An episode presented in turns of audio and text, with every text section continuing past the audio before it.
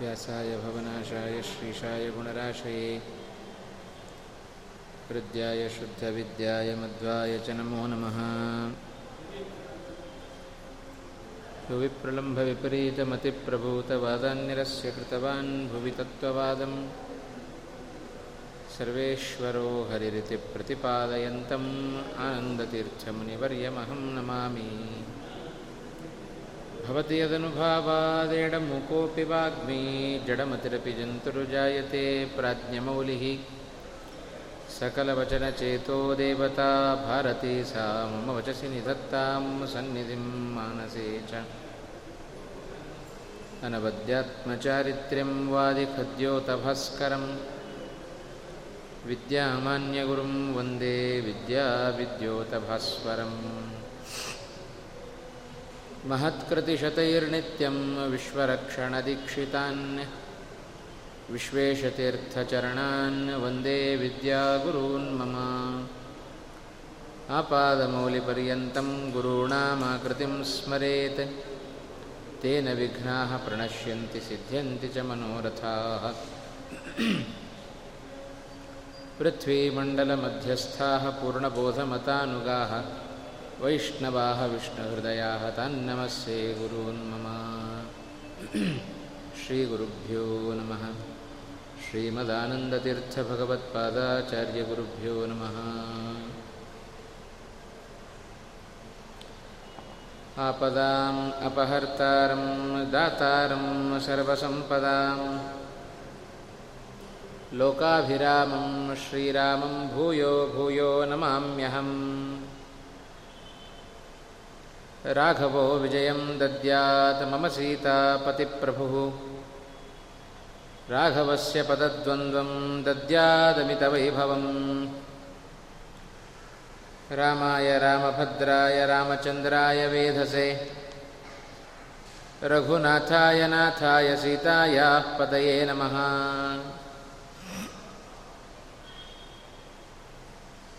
राघवेन्द्रतीर्थरु ರಾಮಚಾರಿತ್ರ್ಯ ಮಂಜರಿಯ ಮೂಲಕ ರಾಮನ ಸಕಲ ಗುಣಗಳನ್ನು ಅವಲೋಕನ ಮಾಡುವ ದೊಡ್ಡ ಸೌಭಾಗ್ಯವನ್ನು ಕಲ್ಪನೆ ಮಾಡಿಕೊಟ್ಟಿದ್ದಾರೆ. ಅದರ ಹಿನ್ನೆಲೆಯಲ್ಲಿ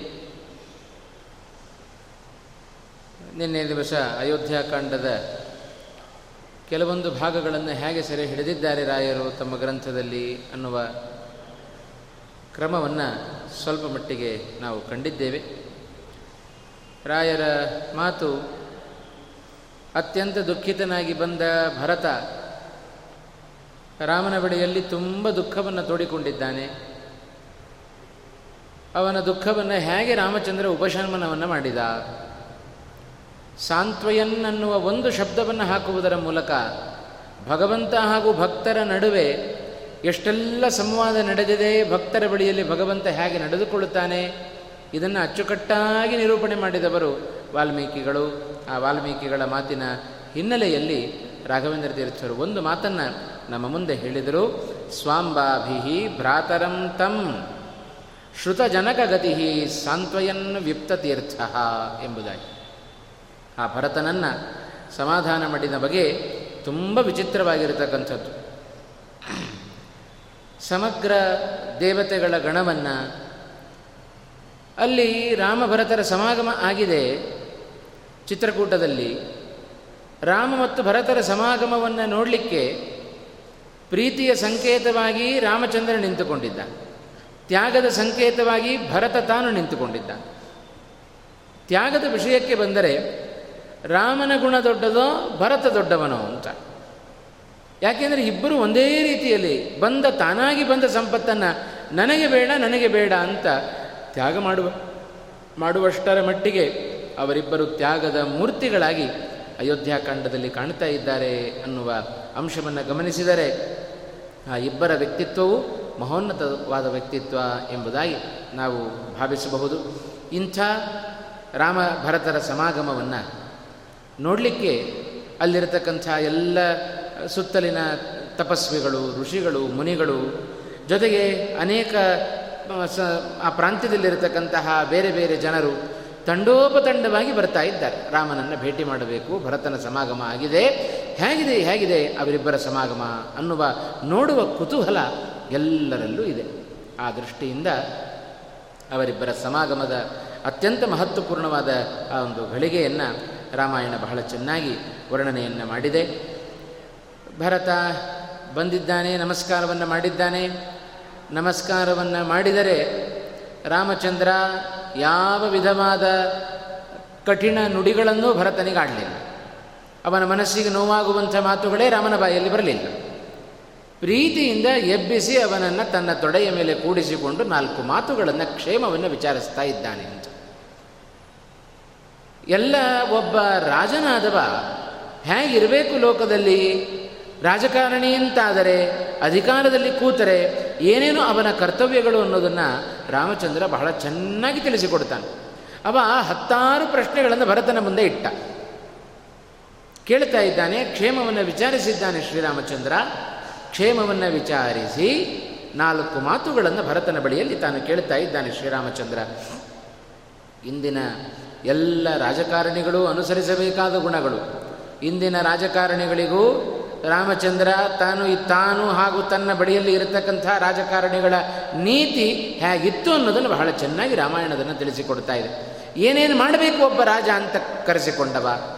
ಭರತನಿಗವ ಪ್ರಶ್ನೆಯನ್ನು ಕೇಳಿದ್ದನ್ನು ಗಮನಿಸಿದರೆ ಹೇಗಿರಬೇಕು ಅಧಿಕಾರದಲ್ಲಿದ್ದವರು ಅಂತ ಬಹಳ ಚೆನ್ನಾಗಿ ರಾಮಾಯಣ ನಮಗಿಂದು ಪಾಠವನ್ನು ಕಲಿಸ್ತಾ ಇದೆ. ಅನೇಕ ಪ್ರಶ್ನೆಯನ್ನು ಕೇಳಿದ. ಆ ಅನೇಕ ಪ್ರಶ್ನೆಗಳಲ್ಲಿ ಮೊದಲನೆಯ ಪ್ರಶ್ನೆ ರಾಮಚಂದ್ರ ಕೇಳಿದ್ದು, ನನ್ನ ಅಪ್ಪ ತಂದೆ ದಶರಥ ಹೇಗಿದ್ದಾನೆ ಅಂತ ಕೇಳಿದ. ದಶರಥ ರಾಮ ಸರ್ವಜ್ಞನಾಗಿದ್ದಾನೆ ಭಗವಂತ, ಎಲ್ಲವನ್ನು ತಿಳಿದಿದ್ದಾನೆ. ಆದರೂ ಮಾನವನಾಗಿ ತಾನು ಅವತಾರವನ್ನು ಮಾಡಿದಾಗ ಸಾಧಾರಣ ಒಬ್ಬ ಮನುಷ್ಯ ಹೇಗೆ ವರ್ತನೆ ಮಾಡಬೇಕೋ ಅದರಂತೆ ತಾನು ಇದ್ದಾನೆ. ಯಾಕೆಂದರೆ ಭಗವಂತನ ಅವತಾರದ ಉದ್ದೇಶವೇ ಹಾಗೆ. ಮರ್ತ್ಯಾವತಾರ ಸ್ವಿಹ ಮರ್ತ್ಯ ಶಿಕ್ಷಣಂ ಅಂತ ಹೇಳುತ್ತಾರೆ. ಹಾಗಾಗಿ ಭಗವಂತ ಮಾನವರಾಗಿ ಯಾಕೆ ಅವತಾರ ಮಾಡುತ್ತಾನೆ? ಯಾವ ಯಾವ ಸಂದರ್ಭದಲ್ಲಿ ಹೇಗಿರಬೇಕು ಅಂತ ಮಾನವರಿಗೆ ಶಿಕ್ಷಣೆಯನ್ನು ಕೊಡುವ ಉದ್ದೇಶದಿಂದ ಅಂತ. ಕೇವಲ ರಾಕ್ಷಸರನ್ನು ಸಂಹಾರ ಮಾಡೋದು ಭಗವಂತನ ಉದ್ದೇಶ ಅಲ್ಲ. ಭಾಗವತ ಅದನ್ನು ಸ್ಪಷ್ಟಪಡಿಸಿತು. ರಕ್ಷೋವಧಾಯೇವ ನ ಕೇವಲಂ ವಿಭೋಹೋ ಮರ್ತ್ಯಾವತಾರ ಸ್ವಿಹ ಮರ್ತ್ಯ ಶಿಕ್ಷಣಂ ಇದು ಭಾಗವತದ ಮಾತು. ಭಗವಂತ ಅವತಾರ ಮಾಡೋದು ಕೇವಲ ರಾಕ್ಷಸರ ಸಂಹಾರಕ್ಕಲ್ಲ. ರಾಕ್ಷಸರನ್ನು ಸಂಹಾರ ಮಾಡುವುದಕ್ಕೋಸ್ಕರ ಅಂತಾದರೆ ಭಗವಂತ ಅಲ್ಲಿಂದ ಇಲ್ಲಿಯವರೆಗೆ ತಾನು ಇಳಿದು ಬರಬೇಕಾಗಿಲ್ಲ. ಕೂತಲ್ಲಿಂದಲೇ ರಾಕ್ಷಸರನ್ನು ಸಂಹಾರ ಮಾಡುವ ತಾಕತ್ತು ಅದು ಭಗವಂತನಿಗೆ ಇರುವಾಗ. ಯಾಕೆ ಬಂದಿದ್ದಾನೆ ಇಲ್ಲಿಗೆ ಅಂದರೆ ಉದ್ದೇಶ ಒಂದೇ, ಎರಡನೆಯದ್ದೇ ಪ್ರಧಾನ ಅವನಿಗೆ. ಮಾನವರಿಗೆ ಒಳ್ಳೆಯ ಶಿಕ್ಷಣೆಯನ್ನು ಕೊಡಬೇಕಾದ್ದು ಆ ಭಗವಂತನ ಕರ್ತವ್ಯ ಅನ್ನುವ ದೃಷ್ಟಿಯಿಂದ ಅವ ತಾನಿಲ್ಲಿಗೆ ಭೂಮಿಗೆ ಇಳಿದು ಬಂದಿದ್ದಾನೆ. ಹಾಗಾಗಿ ನಾಲ್ಕಾರು ಪ್ರಶ್ನೆಗಳನ್ನು ತಾನು ಕೇಳಿದಾಗ ಅದರಲ್ಲಿ ಮೊದಲನೆಯ ಪ್ರಶ್ನೆ ತನ್ನ ತಂದೆಯಾದ ದಶರಥನ ಬಗ್ಗೆ ವಿಶೇಷವಾದ ಪ್ರಶ್ನೆಯನ್ನು ತಾನು ಮಾಡ್ತಾ ಇದ್ದಾನೆ.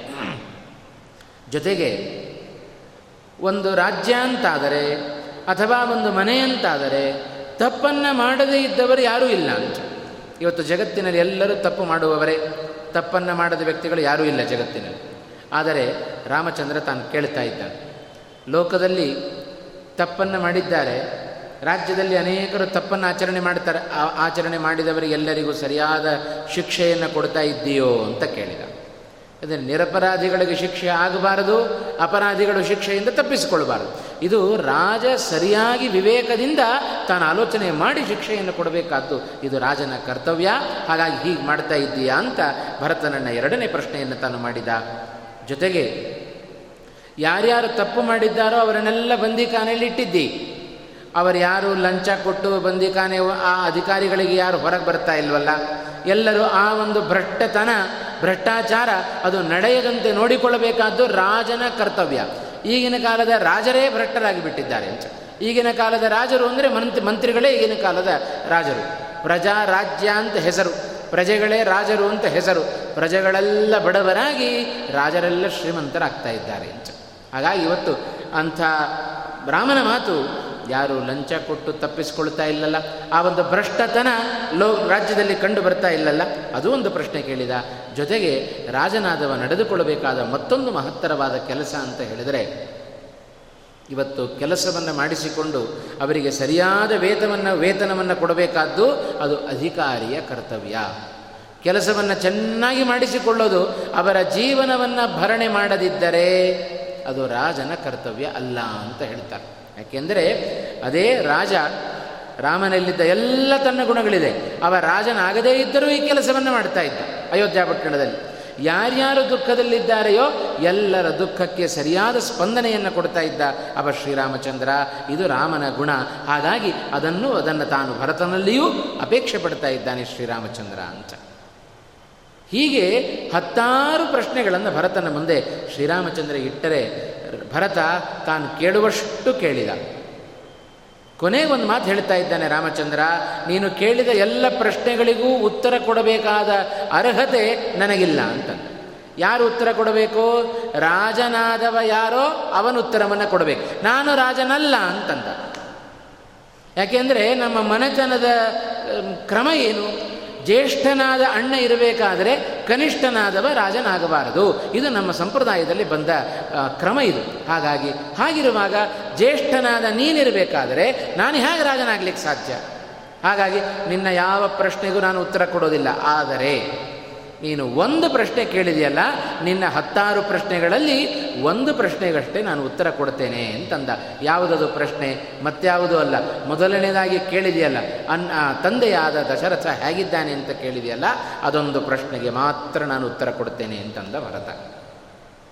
ಹೇಳಿದ ರಾಮಚಂದ್ರ, ಮೊದಲಿಂದಲೂ ನಿನ್ನ ಮೇಲೆ ಬಹಳ ಪ್ರೀತಿ ತಂದೆಯಾದ ದಶರಥನಿಗೆ. ತನ್ನ ಪ್ರಾಣಕ್ಕಿಂತಲೂ ಹೆಚ್ಚು ನಿನ್ನನ್ನು ಪ್ರೀತಿಸಿದವ ವ್ಯಕ್ತಿ. ತನ್ನ ಪ್ರಾಣವನ್ನು ಬೇಕಾದರೂ ಕೊಡ್ತೇನೆ, ರಾಮನನ್ನು ಬಿಡೋದಿಲ್ಲ ಅಂತ ನೀನು ಕಾಡಿಗೆ ಹೋಗುವಾಗ ಹೇಳಿದ್ದಾನೆ ವಿಶ್ವಾಮಿತ್ರರ ಬಳಿಯಲ್ಲಿ. ಅದನ್ನು ಕಣ್ಣಾರೆ ಕಂಡವ ನಾನು. ನಿಜವಾಗಲೂ ನಾನು ಇದ್ದಿದ್ದರೆ ಈ ಪ್ರಸಂಗ ನಿಜವಾಗಲೂ ನಡೀತಾ ಇರಲಿಲ್ಲ ಅಂತಂದ ಭರತ. ರಾಮನ ಬಗ್ಗೆ ಅಷ್ಟು ಉದಾತ್ತವಾದ ಮನೋಭಾವವನ್ನು, ಪ್ರೀತಿಯನ್ನು ಭ್ರಾತೃ ಪ್ರೇಮವನ್ನು ತಾನು ತೋರಿಸಿದವ, ಹಾಗೇ ರಾಮನಿಂದ ಪ್ರೀತಿಯನ್ನು ತಾನು ಪಡೆದವ. ರಾಮ ಕೇವಲ ಪ್ರೀತಿಯನ್ನು ಸ್ವೀಕಾರ ಮಾಡ್ತಾ ಇರಲಿಲ್ಲ. ತಾನು ಕೊಟ್ಟು ತೆಗೆದುಕೊಳ್ತಾ ಇದ್ದ ರಾಮಚಂದ್ರ. ಅವನು ತೆಗೆದುಕೊಳ್ಳೋದಕ್ಕಿಂತಲೂ ಕೊಡೋದೇ ಜಾಸ್ತಿ. ಯಾಕೆ ಅಂದರೆ ಕೊಡುವ ಸಾಮರ್ಥ್ಯ ರಾಮನಿಗೆ ತುಂಬ ಇದೆ. ಆದ್ದರಿಂದ ಕೊಡಲಿಕ್ಕೆ ಬೇಕಾದಟ್ಟಿದೆ ಮನಲ್ಲಿ ಹಾಗಾಗಿ ಕೊಡ್ತಾನೆ ವಿನಃ ತೆಗೆದುಕೊಳ್ಳೋದು ಸ್ವಲ್ಪ, ಕೊಡೋದು ಬಹಳ ಜಾಸ್ತಿ ಅಂತ. ಹಾಗೆ ರಾಮನ ಪ್ರೀತಿಯನ್ನು ಉಂಡ ಭರತ ತಾನು ಹೇಳ್ತಾ ಇದ್ದಾನೆ, ರಾಮ, ನಾನು ಇದ್ದಿದ್ದರೆ ಈ ಪ್ರಸಂಗ ನಡೆಯೋದಕ್ಕೆ ನಾನು ಅವಕಾಶವನ್ನು ಕೊಡ್ತಾ ಇರಲಿಲ್ಲ. ತಾಯಿಯಾದ ಕೈಕೇಯಿಯ ಮಾತಿಗೆ ಕಟ್ಟು ಬಿದ್ದು ದಶರಥ, ನಿನ್ನನ್ನು ಕಾಡಿಗೆ ಕಳಿಸುವ ಪ್ರಸಂಗ ಬಂತು. ಸರ್ವಥಾ ಈ ಒಂದು ನಿನ್ನ ಕಾಡಿಗೆ ಕಳಿಸುವ ಪ್ರಯತ್ನದಲ್ಲಿ ನನ್ನ ಪಾತ್ರ ಏನೂ ಇಲ್ಲ ಅಂತಂದ. ರಾಮ ಒಂದು ಕ್ಷಣ ಬಾಯಿ ಮುಚ್ಚು ಅಂತಂದ. ಯಾಕೆಂದರೆ ನಿನ್ನ ಪಾತ್ರ ಏನಿಲ್ಲ ಅಂತ ನನಗೂ ಗೊತ್ತು, ಎಲ್ಲರಿಗೂ ಗೊತ್ತಾಗಿದೆ. ಭರತನ ಸ್ವಭಾವ ಏನು, ಭರತನ ವ್ಯಕ್ತಿತ್ವ ಏನು ಅಂತ. ಇದನ್ನು ಪ್ರತ್ಯೇಕವಾಗಿ ನೀನು ಹೇಳುವ ಅವಶ್ಯಕತೆ ಇಲ್ಲ. ಹಾಗಾಗಿ ಒಂದು ಪ್ರಶ್ನೆಗೆ ನಿನ್ನ ಉತ್ತರ, ಉತ್ತರವನ್ನು ಕೊಡ್ತೇನೆ ಅಂತ ಹೇಳಿ ನಿನ್ನ ಮೇಲೆ ಪ್ರಾಣವನ್ನೇ ಇಟ್ಟುಕೊಂಡ ದಶರಥ ಮಹಾರಾಜ ನಿನಗೆ ಕಾಡಿಗೆ ಬಂದ ಸ್ವಲ್ಪೇ ದಿವಸಗಳಲ್ಲಿ ತಾನು ದೇಹತ್ಯಾಗವನ್ನು ಮಾಡಿದ ಅಂತ ಭರತ ರಾಮನಿಗೆ ವಿಷಯವನ್ನು ತಿಳಿಸಿದ. ಒಮ್ಮೆ ರಾಮಚಂದ್ರನ ಮನಸ್ಸು ತನ್ನ ತಂದೆಯ ಸಾವಿನ ಮರಣದ ವಾರ್ತೆಯನ್ನು ಕೇಳಿದ. ಆ ರಾಮಚಂದ್ರ ತುಂಬ ದುಃಖಿತನಂತೆ ನಟನೆಯನ್ನು ಮಾಡ್ತಾ ಇದ್ದಾನೆ. ಯಾಕೆಂದರೆ ಯಾಕೆ ನಟನೆ? ವಾಸ್ತವಿಕವಾಗಿ ಅವನಿಗೆ ನಿಜವಾಗಲೂ ದಶರಥ ತಂದೆ ಆಗಿದ್ದಿದ್ದರೆ ಅವನಿಗೆ ದುಃಖ ಬರ್ತಾಯಿತು ಇಡೀ ಜಗತ್ತಿಗೆ ತಂದೆ ಅಂತ ಕರೆಸಿಕೊಂಡ ರಾಮಚಂದ್ರನಿಗೆ ಯಾರೂ ಅವನ ತಲೆ ಮೇಲಿಲ್ಲ. ಅವನೆಲ್ಲರಿಗೂ ಜನಕನೇ ಹೊರತು ಅವನಿಗೆ ಒಬ್ಬ ಜನಕ ಅಂತ ಲೋಕದಲ್ಲಿ ಯಾರೂ ಇಲ್ಲ. ಇದ್ದಾರಲ್ಲ ಬೇಕಾದಷ್ಟು ಜನ ಅಂತ ಹೇಳಿದರೆ ಎಲ್ಲವೂ ನಿಮಿತ್ತ ಮಾತ್ರವೇ ಹೊರತು ಭಗವಂತ ಯಾರ ಕಟ್ಟುಪಾಡಿಗೂ ಸಿಲುಕುವವನಲ್ಲ, ಯಾರಿಗೂ ಮಗನಲ್ಲ, ಆದರೆ ಎಲ್ಲರಿಗೂ ಅಪ್ಪ ಆಗಿದ್ದಾನೆ ಇದೇ ಭಗವಂತನ ವಿಶೇಷ. ಇಂಥ ರಾಮಚಂದ್ರ ದಶರಥನ ಮರಣದ ವಾರ್ತೆಯನ್ನು ಕೇಳಿದರೆ ಕಣ್ಣಿನಲ್ಲಿ ನೀರು ಹಾಕಿದ ತುಂಬ ದುಃಖವನ್ನು ತಾನು ತೋರಿಸಿಕೊಳ್ತಾ ಇದ್ದಾನೆ. ಇವೆಲ್ಲ ತೋರಿಕೆ ಅಷ್ಟೇ ಹೊರತು ವಾಸ್ತವಿಕತೆ ಅಲ್ಲ ಇದು ರಾಮಚಂದ್ರನಿಗೆ. ಯಾಕೆ ಅಂದರೆ ಇವೆಲ್ಲ ತದಸ್ಯ ವಿಡಂಬನಂ ಹೀ ಶ್ರೀಮದ್ ಆಚಾರ್ಯರು ನಿರ್ಣಯ ಕೊಡ್ತಾ ಇದ್ದ. ಇದೆಲ್ಲ ಭಗವಂತನ ವಿಡಂಬನೆ. ಅಳಬೇಕು ಯಾಕೆ? ಅವನಿಗೆ ಸ್ವಾಭಾವಿಕ ದುಃಖ ಇಲ್ಲ ಅಂತಾದರೆ ಅಳಬೇಕು ಯಾಕೆ ಎಂದರೆ ಅಸುರಜನ ಮೋಹನಾಯ. ಭಗವಂತನ ಅವತಾರದ ಉದ್ದೇಶ ಇದೂ ಇದೆ. ಸಜ್ಜನರನ್ನು ರಕ್ಷಣೆ ಮಾಡಬೇಕು, ಭಕ್ತರನ್ನು ಉದ್ಧಾರ ಮಾಡಬೇಕು, ಅಸು ಅಯೋಗ್ಯರಿಗೆ, ಅಸುರರಿಗೆ ಮೋಹವನ್ನು ಉಂಟು ಮಾಡಬೇಕು. ಅಯೋಗ್ಯರು ಏನು ತಿಳ್ಕೊಳ್ತಾರೆ? ದೇವತೆಗಳೆಲ್ಲ ರಾಮನ ಈ ತೋರಿಕೆಯನ್ನು ನೋಡಿ, ಎಂಥ ರಾಮಚಂದ್ರನ ಮಹಿಮೆ? ನಿಜವಾಗಲೂ ದುಃಖ ಬಂದರೆ ಕಣ್ಣಲ್ಲಿ ನೀರು ಬರೋದು ಸಹಜ, ಆದರೆ ಸುಮ್ಮ ಸುಮ್ಮನೆ ಕಣ್ಣಲ್ಲಿ ನೀರು ತಂದುಕೊಳ್ಳೋದು ಬಹಳ ಕಷ್ಟ. ಹಾಗಾಗಿ ಸುಮ್ಮ ಸುಮ್ಮನೆ ನಗಬಹುದು, ಸುಮ್ಮನೆ ನಾವು ನಿದ್ದೆ ಬಂದಂತೆ ನಟನೆಯನ್ನು ಮಾಡಬಹುದು. ಅಳೋದು ಬಹಳ ಕಷ್ಟ. ಸುಮ್ಮ ಸುಮ್ಮನೆ ಅಳ್ರಿ ಅಂತ ಹೇಳಿದ್ರೆ ಅಳೋದು ಬಹಳ ಕಷ್ಟ. ನಗಬಹುದು ಬೇಕಾದರೆ, ಆದರೆ ಸುಮ್ಮ ಸುಮ್ಮನೆ ಅಳ್ರಿ ಎಂದರೆ ಅಳ್ಳಿಕ್ಕಾಗೋದಿಲ್ಲ, ದುಃಖ ಪಡಲಿಕ್ಕಾಗೋದಿಲ್ಲ. ಆದರೆ ಸಲೀಸಾಗಿ, ಸರಳವಾಗಿ ರಾಮಚಂದ್ರ ಆ ದುಃಖವನ್ನು ಲೋಕಕ್ಕೆ ತೋರಿಸಿಕೊಟ್ಟ ಅಂತ ನೋಡಿದರೆ ಇದು ಅಸಹಜ ಅಂತ ಯಾರಿಗೂ ಅನ್ನಿಸಿರಬಾರದು ದೇವತೆಗಳೆಲ್ಲ ನೋಡಿ ಆನಂದ ಪಡ್ತಾ ಇದ್ದಾರೆ. ಅಸುರರು, ಅಯೋಗ್ಯರು ನೋಡಿ ಸಾಧಾರಣ ರಾಮಚಂದ್ರ ಒಬ್ಬ ಸಾಧಾರಣ ಮನುಷ್ಯ.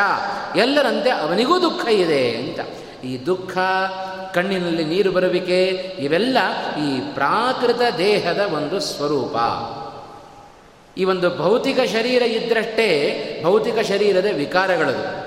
ಹಾಗಾಗಿ ಮೈಯಲ್ಲಿ ಬೆವರು ಬರೋದು, ಅಥವಾ ದುರ್ಗಂಧ ಬರುವಿಕೆ, ಅಥವಾ ಈ ಒಂದು ಅಜ್ಞಾನ, ಅಥವಾ ದುಃಖವನ್ನು ತೋಡಿಕೊಳ್ಳುವಿಕೆ, ಇವೆಲ್ಲ ನಮಗೆ ಪ್ರಕೃತಿಯ ಸಂಬಂಧದಿಂದಾಗಿ ಬರತಕ್ಕಂಥದ್ದಾದ್ದರಿಂದ, ಆದರೆ ಭಗವಂತ ರಾಮಚಂದ್ರ ಲೋಕಾತೀತನಾಗಿದ್ದಾನಾದ್ದರಿಂದ ಪ್ರಾಕೃತಿಕ ದೇಹವನದ್ದಲ್ಲ, ಅಪ್ರಾಕೃತವಾದ ಶರೀರವನ್ನು ಪಡೆದುಕೊಂಡವ ಶ್ರೀರಾಮಚಂದ್ರ. ಹಾಗಾಗಿ ಅವನಿಗೆ ಅಳು ಅನ್ನೋದು ಸರ್ವಥ ಇಲ್ಲ. ಆದರೂ ಅನೇಕ ಬಾರಿ ಇಂಥದ್ದನ್ನು ತೋರಿಸಿಕೊಂಡಿದ್ದಾನೆ. ತಂದೆ ಸತ್ತಾಗ ಒಮ್ಮೆ ಅತ್ತ. ಹೆಂಡತಿಯನ್ನು ಕಳೆದುಕೊಂಡಾಗ ಹನುಮಂತ ಬಂದು ಪ್ರಶ್ನೆಯನ್ನು ಕೇಳಿದ, ರಾಮ, ಹೇಗಿದ್ದಿ? ಅಂತಂದ. ಆಗಲೂ ಬಹಳ ದುಃಖ ಬಂತು ರಾಮಚಂದ್ರನಿಗೆ. ಯಾಕೆ ಹೆಂಡತಿಯನ್ನು ಕಳೆದುಕೊಂಡ ದುಃಖವನ್ನು ಹೇಗಿರುತ್ತೆ ಲೋಕದಲ್ಲಿ ಅಂತ ತೋರಿಸಿಕೊಂಡವ. ಆದರೆ ಹೆಂಡತಿಯನ್ನು ಕಳೆದುಕೊಳ್ಳುವ ವ್ಯಕ್ತಿ ಅಲ್ಲ. ಸದಾ ನಿತ್ಯಾಭಿಯೋಗಿನಿ. ಭಗವಂತನ ವಕ್ಷಸ್ಥಳದಲ್ಲಿ ಯಾವಾಗಲೂ ವಾಸ ಮಾಡುವ ಲಕ್ಷ್ಮೀದೇವಿ ಕಳೆದು ಹೋಗುವ ಪ್ರಸಂಗವೇ ಇಲ್ಲ. ಆದರೂ ಹೆಂಡತಿ ಕಳೆದಿದ್ದಾಳೆ ಅಂತ ಹೇಳಿ ದುಃಖವನ್ನು ಪಟ್ಟ ರಾಮಚಂದ್ರ ಅಂತ ಹೇಳಿದರೆ, ಇದಕ್ಕೆಲ್ಲ ಕಾರಣ ಇದು ರಾಮಚಂದ್ರನ ವಿಡಂಬನೆ. ಅದಕ್ಕನುಗುಣವಾಗಿ ಆ ಸೀತೆ ಲಕ್ಷ್ಮಣ ಹನುಮಂತ ಎಲ್ಲರೂ ವಿಡಂಬನೆಯನ್ನು ಮಾಡಿ ತೋರಿಸಿದ್ದಾರೆ ಜಗತ್ತಿಗೆ ಅನ್ನೋದನ್ನು ನಾವು ಮನಗಾಣಬೇಕು. ಇಂಥ ಭರತನ ಬಳಿಯಿಂದ ಅದನ್ನೇ ರಾಯರು ಹೇಳುವಾಗ ಶ್ರುತ ಜನಕ ಗತಿ ಅಂತಂದರು. ಜನಕ ಅಂದರೆ ತಂದೆಯಾದ ದಶರಥ. ಅವನಿಗಾದ ಗತಿಯನ್ನು ಭರತನ ಮೂಲಕ ಕೇಳಿ ತಿಳಿದುಕೊಂಡ ಶ್ರೀರಾಮಚಂದ್ರ. ಹಾಗಾದರೆ ಎಲ್ಲರಿಗೂ ಅನುಮಾನ ಬರಲಿಕ್ಕೆ ಆಸ್ಪದ ಇದೆ. ಭರತನ ಮೂಲಕ ತಂದೆಯ ಮರಣದ ವಾರ್ತೆಯನ್ನು ತಾನು ಕೇಳಿದ ಅಂತ ಹೇಳಿದರೆ ರಾಮನಿಗೆ ಪ್ರಾಯ ಇದು ಗೊತ್ತಿರಲಿಲ್ಲ ಅಂತ. ಇದು ಮೇಲ್ನೋಟಕ್ಕೆ ಸಹಜವಾಗಿ ನಮಗೆ ಕಾಣುವ ಅರ್ಥ.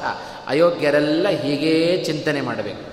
ಆದರೆ ಭಗವಂತ ತನಗೆ ತಿಳಿದಿದ್ದರೂ ಹೇಗೆ ಮತ್ತೊಬ್ಬರ ಬಳಿಯಲ್ಲಿ ಕೇಳ್ತಾ ಇದ್ದಾನೆ ಅಂತ ದೇವತೆಗಳು ತಿಳಿದುಕೊಳ್ಳುತ್ತಾರೆ. ಅವರಿಗೆ ವಿಶೇಷವಾದ ಸಿದ್ಧಿಯನ್ನು ಕೊಡಬೇಕು, ಅಯೋಗ್ಯರಿಗೆ ಮೋಹವನ್ನು ಉಂಟು ಮಾಡಬೇಕು. ಇದು ರಾಮಾವತಾರದ ಭಗವಂತನ ಅವತಾರಗಳ ಮತ್ತೊಂದು ಮುಖ್ಯವಾದ ಸಂದೇಶ ಅಥವಾ ಮುಖ್ಯವಾದ ಒಂದು ಅಂಶ ಎಂಬುದಾಗಿ ನಾವು ಅರ್ಥವನ್ನು ಮಾಡಿಕೊಳ್ಳಬೇಕು. ನಂತರ ಶ್ರುತ ಜನಕಗತಿ ಸಾಂತ್ವಯನ್ ವ್ಯುಕ್ತ ತೀರ್ಥ ಅಂತ. ಏನು ತಂದೆಯ ಮರಣದ ವಾರ್ತೆಯನ್ನು ಕೇಳಿದನೋ ರಾಮಚಂದ್ರ, ಎಂಥ ದುಸ್ಥಿತಿ ನೋಡ್ರಿ. ಒಬ್ಬರಲ್ಲ ಇಬ್ಬರಲ್ಲ, ನಾಲ್ಕು ಜನ ಮಕ್ಕಳನ್ನು ಪಡೆದುಕೊಂಡವ ದಶರಥ.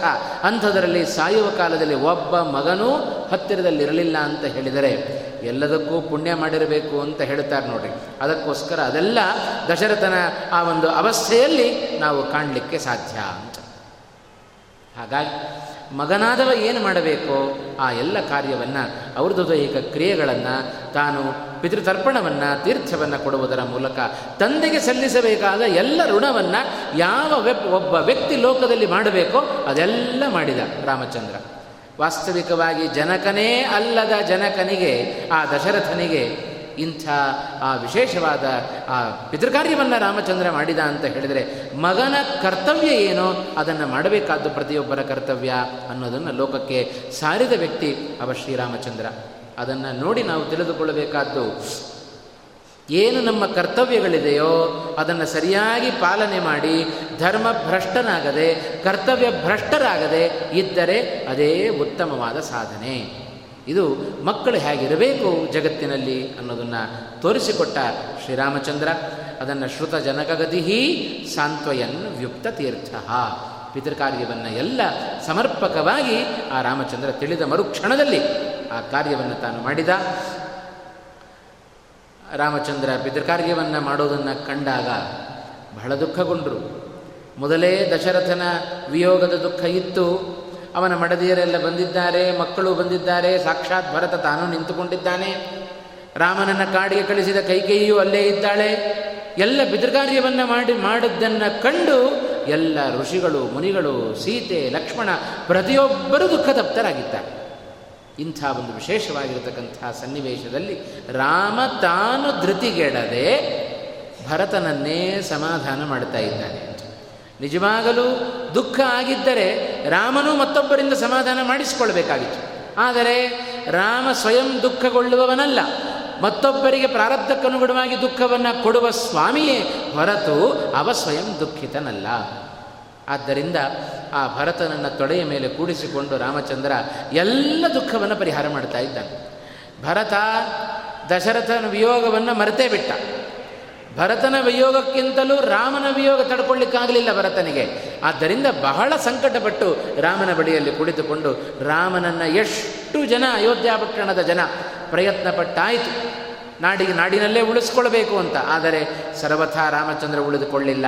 ಕಾಡಿಗೆ ಬಂದು ಬಿಟ್ಟಿದ್ದಾನೆ. ಆ ಕೊನೆಯ ಪ್ರಯತ್ನ, ಅದು ಭರತನ ಪ್ರಯತ್ನ ನಡೆಯಬೇಕಾಗಿದೆ ಹೇಗೆ ರಾಮಚಂದ್ರ ಭರತನನ್ನು ಕರೆದುಕೊಳ್ಳುವ ಆ ಪ್ರಯತ್ನವನ್ನು ಮಾಡಿದ ಅಂತ ರಾಮಾಯಣ ವಿಸ್ತಾರವಾಗಿ ಅದನ್ನು ವರ್ಣನೆ ಮಾಡಿತು. ಅದನ್ನು ಸಂಕ್ಷೇಪವಾಗಿ ರಾಯರು ಸಾಂತ್ವ ಎನ್ ಅನ್ನುವ ಮೂರಕ್ಷರದ ಮಾತುಗಳನ್ನು ಹೇಳುವುದರ ಮೂಲಕ ಉತ್ತಮವಾದ ಮಾತುಗಳನ್ನು ರಾಯರು ತಾವು ತಿಳಿಸಿಕೊಟ್ಟರು ಏನು ಸಮಾಧಾನ ಮಾಡಿದ?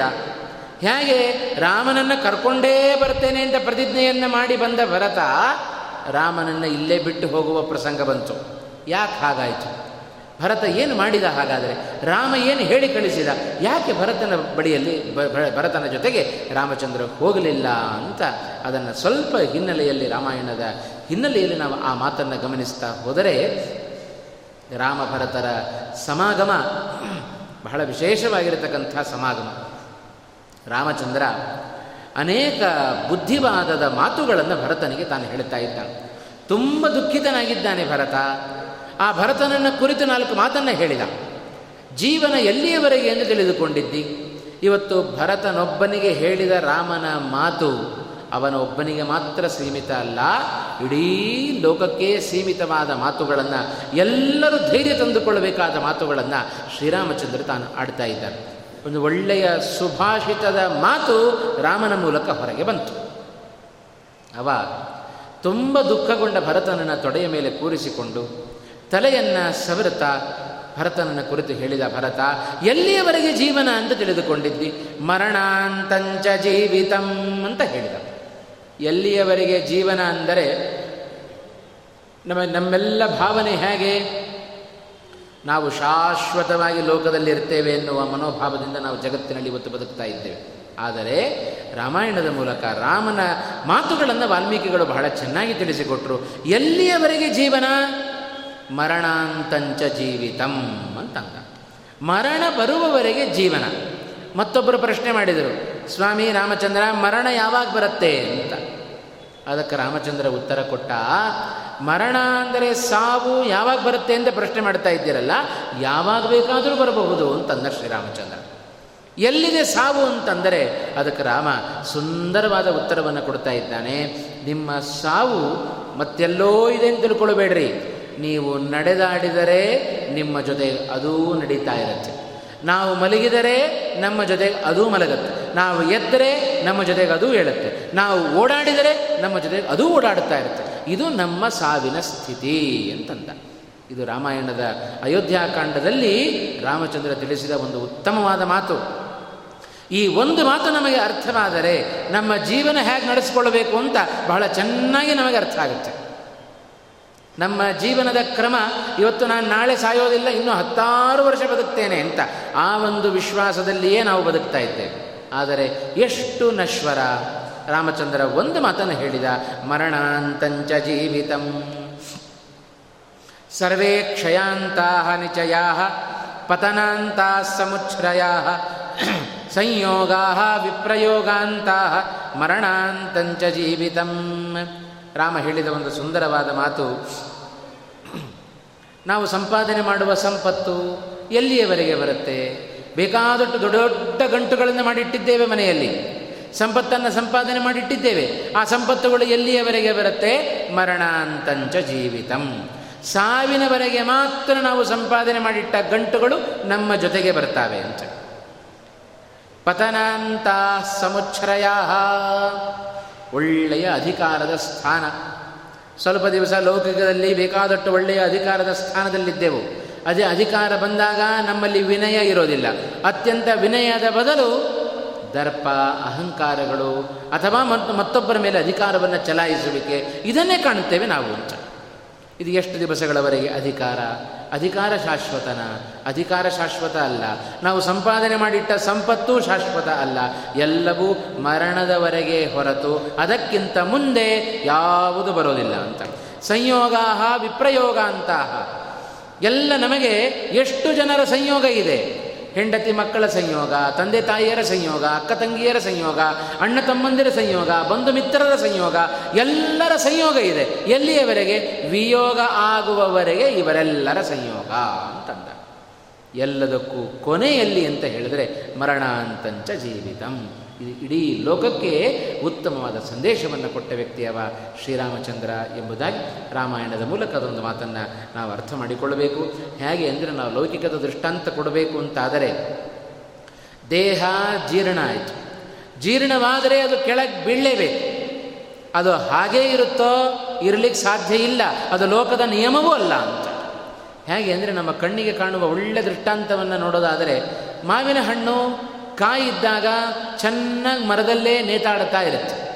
ಅದು ಹಣ್ಣಾಯಿತು ಅಂದರೆ ಕೆಳಗೆ ಬೀಳದೆ ಅದಕ್ಕೆ ಬೇರೆ ಉಪಾಯ ಇಲ್ಲ ಅಂತ ಅರ್ಥ. ಹಣ್ಣಾದ ಮಾವಿನ ಹಣ್ಣು ಹಣ್ಣಾದರೆ ಅದು ಹೇಗೆ ಮರದಲ್ಲಿ ಇರಲಿಕ್ಕೆ ಸಾಧ್ಯ ಇಲ್ಲವೋ, ಅದು ಕೆಳಗೆ ಬೀಳಲೇಬೇಕೋ. ಅದರಂತೆ ದೇಹ ಜೀರ್ಣ ಆದರೆ ಮಾನವನಾದವ ತನ್ನ ದೇಹವನ್ನು ನೆಲಕ್ಕೆ ಒರಗಿಸಲೇಬೇಕು, ಬೇರೆ ಮಾರ್ಗ ಇಲ್ಲ. ಇದೆಲ್ಲ ರಾಮಚಂದ್ರ ಉತ್ತರವನ್ನು ಕೊಡ್ತಾ ಇದ್ದಾನೆ. ತಂದೆಯ ವಿಯೋಗ, ರಾಮಚಂದ್ರನ ವಿಯೋಗ, ಇದನ್ನು ಇಟ್ಟುಕೊಂಡ ಭರತನಿಗೆ ಎಂಥ ಸಮಾಧಾನದ ಮಾತು ನೋಡ್ರಿ ರಾಮಚಂದ್ರನ ಮಾತುಗಳು. ಇದೇನಾದರೂ ನಮಗೆ ಹೇಳಿದರೆ ಏ, ಹೋಗ್ರಿ, ನಿಮ್ಮನೆಗೂ ಸಾವಾದರೆ ನಮಗೂ ಗೊತ್ತಾಗತ್ತೆ ನಾವು ಬೈದು ಕಳಿಸಿಬಿಡ್ತೇವೆ. ಆದರೆ ರಾಮಚಂದ್ರ ಭರತನೊಬ್ಬನನ್ನು ನಿಮಿತ್ತವಾಗಿಟ್ಟುಕೊಂಡು ಇಡೀ ಲೋಕಕ್ಕೆ ಸಂದೇಶವನ್ನು ಕೊಡ್ತಾ ಇದ್ದಾನೆ. ಇವತ್ತು ಈ ಒಂದು ವಿಷಯಕ್ಕೆ ದುಃಖ ಪಡುವವರಿಗೆ ಒಳ್ಳೆಯ ಉತ್ತಮವಾದ ಔಷಧಿಯನ್ನು ಶ್ರೀರಾಮಚಂದ್ರ ತಾನು ಕೊಟ್ಟ ಎಂಬುದಾಗಿ ನಾವು ಭಾವಿಸಬೇಕು. ಹೀಗೆ ನಾವೆಲ್ಲ ಜೀವನದಲ್ಲಿ ಕಾಲವನ್ನು ಕಳಿತಾ ಕಳಿತಾ ಹೇಗಿದ್ದೇವೆ ಅಂತ ಹೇಳಿದರೆ ನಮ್ಮ ಬದುಕು ಅನರ್ಘ್ಯವಾದ ಬದುಕು. ಇಂಥ ಬದುಕನ್ನು ಎಲ್ಲಿ ಇದೆ ಈ ಬದುಕು ಅಂತ ಹೇಳಿದ್ರೆ ಸಂಸಾರವೆಂಬ ಸಾಗರದಲ್ಲಿ ಮುಳುಗುತ್ತಾ ಇದೆ ಅಂತ. ಆದರೆ ನಮಗೆ ವಿಶೇಷ ಅಂದರೆ ಅದರ ಅರಿವೇ ಇಲ್ಲದಂತೆ ನಾವು ಬದುಕ್ತಾ ಇದ್ದೇವೆ ಇವತ್ತಿನ ದಿವಸ ಹಾಗಾಗಿ ಅದನ್ನು ನೋಡ್ರಿ ನಾವು ಎಷ್ಟು ಚೆನ್ನಾಗಿ ನಮ್ಮ ಹುಟ್ಟಿದ ಹಬ್ಬಗಳನ್ನು ಆಚರಣೆ ಮಾಡಿಕೊಳ್ಳುತ್ತೇವೆ, ನಮ್ಮ ವರ್ಧಂತಿ ಮೊದಲಾದವುಗಳನ್ನು ಆಚರಣೆ ಮಾಡಿಕೊಳ್ಳುತ್ತೇವೆ, ಅಥವಾ ಯುಗಾದಿ ಬಂದರೆ ಬಹಳ ಸಂಭ್ರಮದಿಂದ ಹಬ್ಬದ ಆಚರಣೆಯನ್ನು ಮಾಡುತ್ತೇವೆ. ಆದರೆ ಈ ಒಂದು ಸಂದರ್ಭದಲ್ಲಿ ಭಾಗವತದ ಒಂದು ಮಾತು ಜ್ಞಾಪಕಕ್ಕೆ ಬರ್ತಾ ಇದೆ. ಅಂತ ಏನು ಹೇಳಿತು ಭಾಗವತ? ಆಯುರ್ ಹರತಿ ವೈ ಪುಂಸಾಂ ಉದ್ಯನ್ನಸ್ತಂಚಯನ್ನಸೌ ತಸ್ಯರ್ಥೇಯ ಕ್ಷಣೋ ನೀತಃ ಉತ್ತಮ ಶ್ಲೋಕವಾರ್ತೆಯ ಅಂತ ಭಾಗವತ ಹೇಳಿದ ಒಂದು ಮಾತು ರಾಮಾಯಣಕ್ಕೆ ಅತ್ಯಂತ ಪೂರಕವಾಗಿದೆ. ರಾಮಾಯಣದ ಮೂಲಕ ರಾಮ ಸಾರಿದ ಸಂದೇಶ, ಭಾಗವತ ಹೇಳಿದ ಸಂದೇಶ ಎರಡೂ ಒಂದೇ. ಏನು ಹೇಳ್ತಾ ಇದೆ ಭಾಗವತ ಪುರಾಣ ಇತಿಹಾಸಗಳು ಅಂತ ಹೇಳಿದರೆ ಅದು ಹೇಳುವುದೊಂದೇ. ಯಾಕೆ ಅಂದರೆ ಜೀವನ ಅತ್ಯಂತ ನಶ್ವರವಾಗಿರತಕ್ಕಂಥದ್ದು. ನಶ್ವರವಾದ ಜೀವನವನ್ನು ನಾವು ದಿನ ದಿನ ಕಳಿತೇವೆ. ದಿನೇ ದಿನೇ ಕಳೆದಂತೆ ಸೂರ್ಯೋದಯ ಆಯಿತು ಸೂರ್ಯೋದಯ ಆದದ್ದನ್ನು ನೋಡಲಿಕ್ಕೆ ಬಹಳ ಆನಂದ ಪಡ್ತೇವೆ ನಾವು. ಸೂರ್ಯೋದಯವನ್ನು ನೋಡಲಿಕ್ಕೆ ಎಲ್ಲೋ ಕಮ್ ಕನ್ಯಾಕುಮಾರಿಗೆ ಹೋಗ್ತೇವೆ ಸೂರ್ಯಾಸ್ತ ಆಗ್ತಾ ಇದೆ, ಭಗವಂತ ಸೂರ್ಯ ಮುಳುಗ್ತಾ ಇದ್ದೇನೆ ಅಂತ ಹೇಳಿ ಆ ಸೂರ್ಯ ಮುಳುಗೋದನ್ನು ನೋಡಲಿಕ್ಕೆ ಇನ್ಯಾವುದೋ ಬೆಟ್ಟಕ್ಕೆ ಹೋಗ್ತೇವೆ ಅಂತ. ಯಾಕೆ? ಪ್ರಕೃತಿ ತುಂಬ ಚೆನ್ನಾಗಿದೆ, ಸೂರ್ಯೋದಯ, ಸೂರ್ಯಾಸ್ತ ನೋಡಲಿಕ್ಕೆ ಎಷ್ಟು ಚೆನ್ನಾಗಿರುತ್ತೆ ಅಂತ. ಅದಕ್ಕೆ ಭಾಗವತ ಹೇಳ್ತಾ ಇದೆ ಪ್ರಕೃತಿಯನ್ನು ನೋಡಿ ಆನಂದ ಪಡಬೇಡ್ರಿ ಅಂತ ಹೇಳ್ತಾ ಇಲ್ಲ. ಆನಂದ ಪಡ್ರಿ, ಆದರೆ ಅದರ ಹಿಂದೆ ಒಂದು ದೊಡ್ಡ ಎಚ್ಚರಿಕೆ ನಿಮಗಿರಲಿ ಅಂತನ್ನಿತ್ತು. ಏನದು ಎಚ್ಚರಿಕೆ? ಆಯುರ್ ಹರತಿ ವೈ ಪುಂಸಾಂ ಸಂಚಯನ್ನ ಅಂತ. ಸೂರ್ಯೋದಯ ಆಗಿ ಸೂರ್ಯಾಸ್ತ ಆಯಿತು, ಮತ್ತೆ ಇನ್ನೊಮ್ಮೆ ಸೂರ್ಯೋದಯ ಆಯಿತು, ಮಾರನೇ ದಿವಸ ಬೆಳಗ್ಗೆ ಸೂರ್ಯೋದಯ ಆಯಿತು. ಆದ್ದರಿಂದ ಒಂದು ಸೂರ್ಯೋದಯ ಆಗಿ ಮತ್ತೊಂದು ಸೂರ್ಯೋದಯ ಆಗುವುದರ ಒಳಗೆ ಇಪ್ಪತ್ತ ನಾಲ್ಕು ತಾಸುಗಳು ಒಂದು ದಿನದಲ್ಲಿ ಕಳೆದಿರುತ್ತವೆ ಅಂತ. ಸೂರ್ಯೋದಯ, ಸೂರ್ಯಾಸ್ತ ಇವುಗಳನ್ನು ನೋಡಿ ಮೈ ಬರಿಬೇಡ್ರಿ. ಇವುಗಳ ಜೊತೆಗೆ ಘನವಾದ ಮತ್ತೊಂದು ಚಿಂತನೆಯೂ ನಿಮ್ಮಲ್ಲಿರಲಿ ಅಂತ.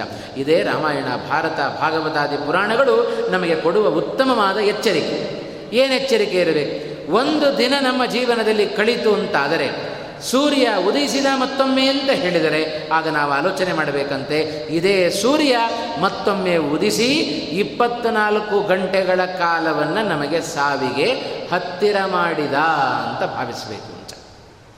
ಇಂಥ ಆಲೋಚನೆಯನ್ನು ಮಾಡ್ರಿ ಅಂತ ಹೇಳಿಕೊಟ್ಟದ್ದು ಭಾಗವತ ಇತಿಹಾಸಗಳು ಎಂಬುದಾಗಿ ನಾವು ಮನಗಂಡಾಗ ಇವುಗಳ ಶ್ರವಣ, ಇವುಗಳನ್ನು ಮತ್ತೆ ಮತ್ತೆ ಮೆಲುಕು ಹಾಕುವಿಕೆ ಎಷ್ಟು ನಮಗೆ ಜೀವನದಲ್ಲಿ ಅವಶ್ಯಕ ಅನ್ನೋದನ್ನು ಬಹಳ ನಾವು ಅರ್ಥ ಮಾಡಿಕೊಂಡು ಜೀವನವನ್ನು ನಡೆಸಬೇಕಾದ್ದು ನಮ್ಮೆಲ್ಲರ ಕರ್ತವ್ಯ ಆಗಿದೆ. ಆ ದೃಷ್ಟಿಯಲ್ಲಿ ರಾಮಚಂದ್ರ ಹೇಳಿದ, ನಾವು ಕಳೆದುಕೊಂಡದ್ದನ್ನು ಯಾವುದನ್ನು ಮತ್ತೆ ತರಲಿಕ್ಕೆ ಸಾಧ್ಯ ಇಲ್ಲ ಅಂತ.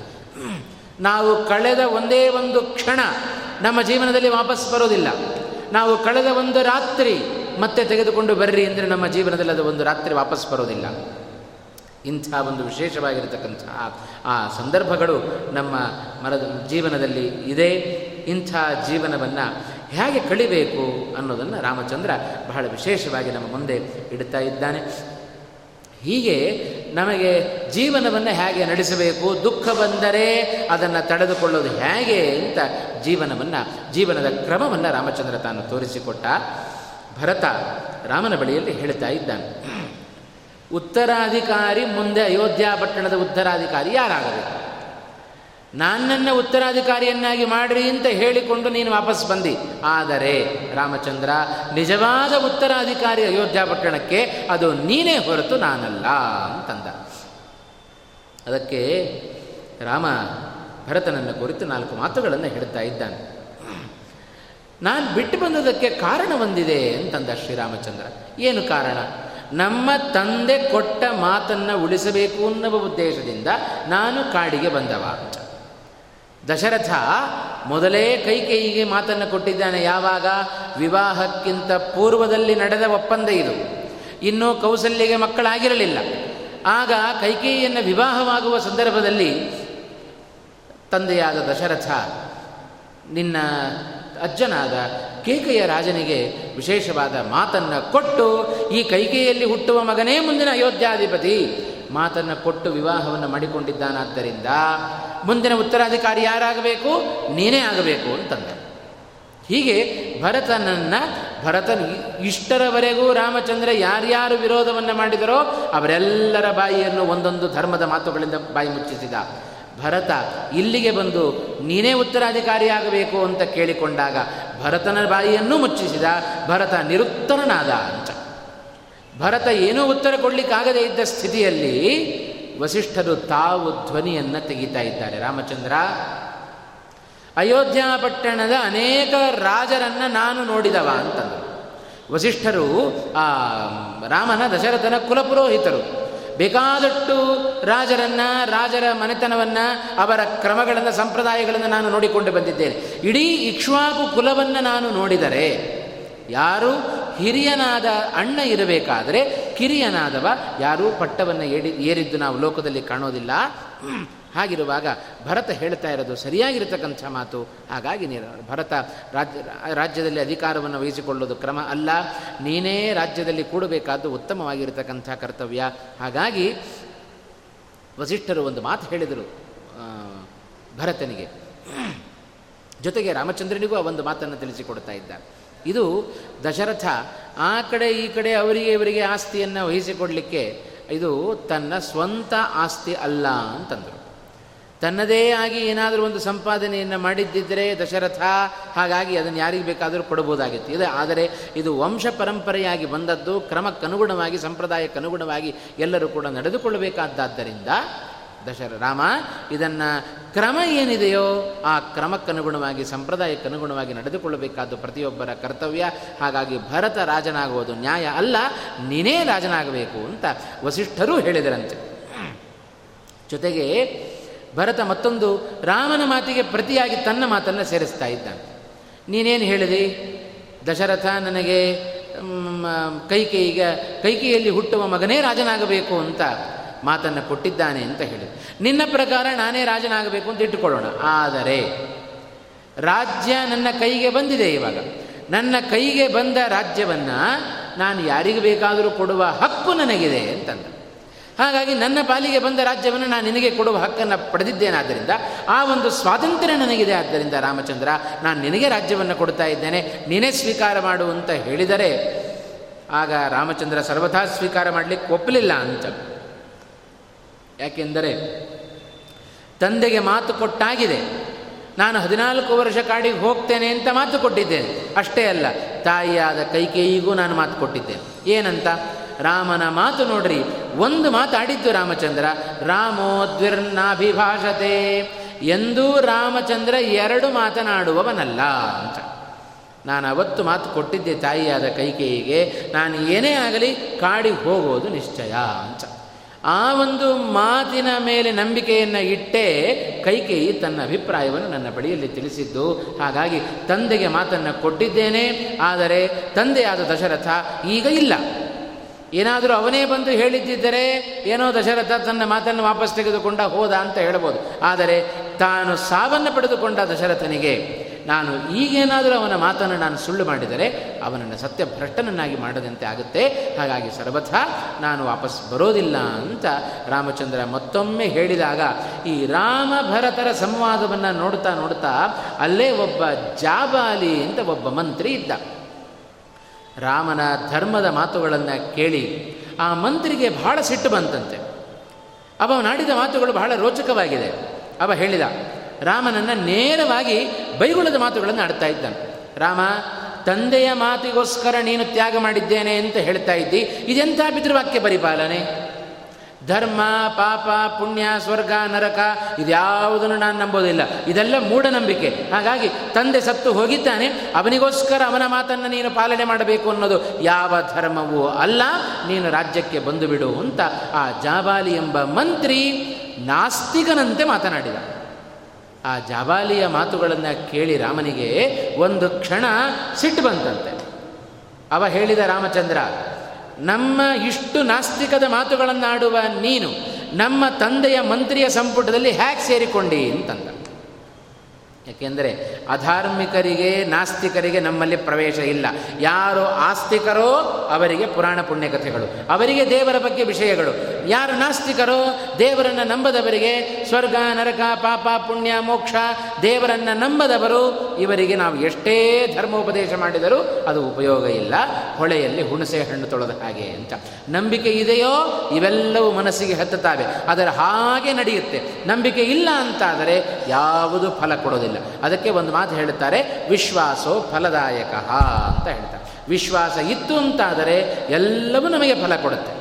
ಆ ಜಾಬಾಲಿಯ ಮಾತನ್ನು ಕೇಳಿ ರಾಮಚಂದ್ರ ಒಮ್ಮೆ ಸಿಟ್ಟಾದಾಗ, ರಾಮನ ಸಿಟ್ಟನ್ನು ನೋಡಿ ಜಾಬಾಲಿ ಮಂತ್ರಿ ಒಮ್ಮೆ ಹೆದರಿದ, ಇಂಥ ನಾಸ್ತಿಕನಿಗೆ ನಮ್ಮ ಸಂಪುಟದಲ್ಲಿ ಹೇಗೆ ರಕ್ಷಣೆ ಸಿಕ್ತು ಅಂತ, ಹೇಗೆ ಅವನಿಗೆ ಸ್ಥಾನ ಸಿಗುತ್ತೋ ಅಂತ. ಆದರೆ ರಾಮನ ಮಾತು ನೋಡ್ರಿ, ನಾಸ್ತಿಕರಿಗೆ ಸಂಪುಟದಲ್ಲಿ ಸ್ಥಾನವೇ ಇಲ್ಲ ಅಂತ ರಾಮಚಂದ್ರ ಹೇಳಿದ. ಆದರೆ ಇವತ್ತು ಸಂಪುಟವನ್ನು ರಚನೆ ಮಾಡುವವರೇ ನಾಸ್ತಿಕರಂತೆ ನಡೆದುಕೊಳ್ತಾ ಇದ್ದಾರೆ. ಎಂಥ ವಿಚಿತ್ರವಾದ ವಾತಾವರಣನ ಇಂದು ನಾವು ಕಾಣ್ತಾ ಇದ್ದೇವೆ. ರಾಮನ ಗುಣಕ್ಕೂ ಈಗಿನ ರಾಜಕಾರಣಿಗಳು ಎಂಥ ವ್ಯತ್ಯಾಸ ಇದೆ ಅನ್ನೋದನ್ನು ಬಹಳ ಚೆನ್ನಾಗಿ ನಾವು ಮನಗಾಣಲಿಕ್ಕೆ ಸಾಧ್ಯ. ಹಾಗೆಯೇ ರಾಮಚಂದ್ರನ ಇಂಥ ಕಟುವಾದ ನುಡಿಯನ್ನು ಕೇಳಿ ಒಮ್ಮೆ ಜಾಬಾಲಿ ಹೆದರುಬಿಟ್ಟ. ಅವ ಹೇಳ್ತಾ ಇದ್ದಾನೆ, ರಾಮಚಂದ್ರ, ಸಮೀಕ್ಷೆ ನ ನಾಸ್ತಿಕಾನಾಂ ವಚನಂ ಬ್ರವೀಮ್ಯಹಂ. ನ ನಾಸ್ತಿಕೋಹಂ ನ ಕಿಂಚನ. ಸಮೀಕ್ಷ್ಯ ಕಾಲಂ ಪುನರಾಸ್ತಿಕೋ ಭವಂ, ಭವೇಯ ಕಾಲೇ ಪುನರೇವ ನಾಸ್ತಿಕ. ಅವ ಜಾಬಾಲಿ ಮಂತ್ರಿ ಹೇಳ್ತಾ ಇದ್ದಾನೆ, ರಾಮಚಂದ್ರ, ನನ್ನ ಮೇಲೆ ಸಿಟ್ಟಾಗಬೇಡಪ್ಪ, ನಾನು ಪರ್ಮನೆಂಟ್ ನಾಸ್ತಿಕ ಅಲ್ಲ ಟೆಂಪ್ರವರಿ ನಾಸ್ತಿಕ ಅಂತಂದ.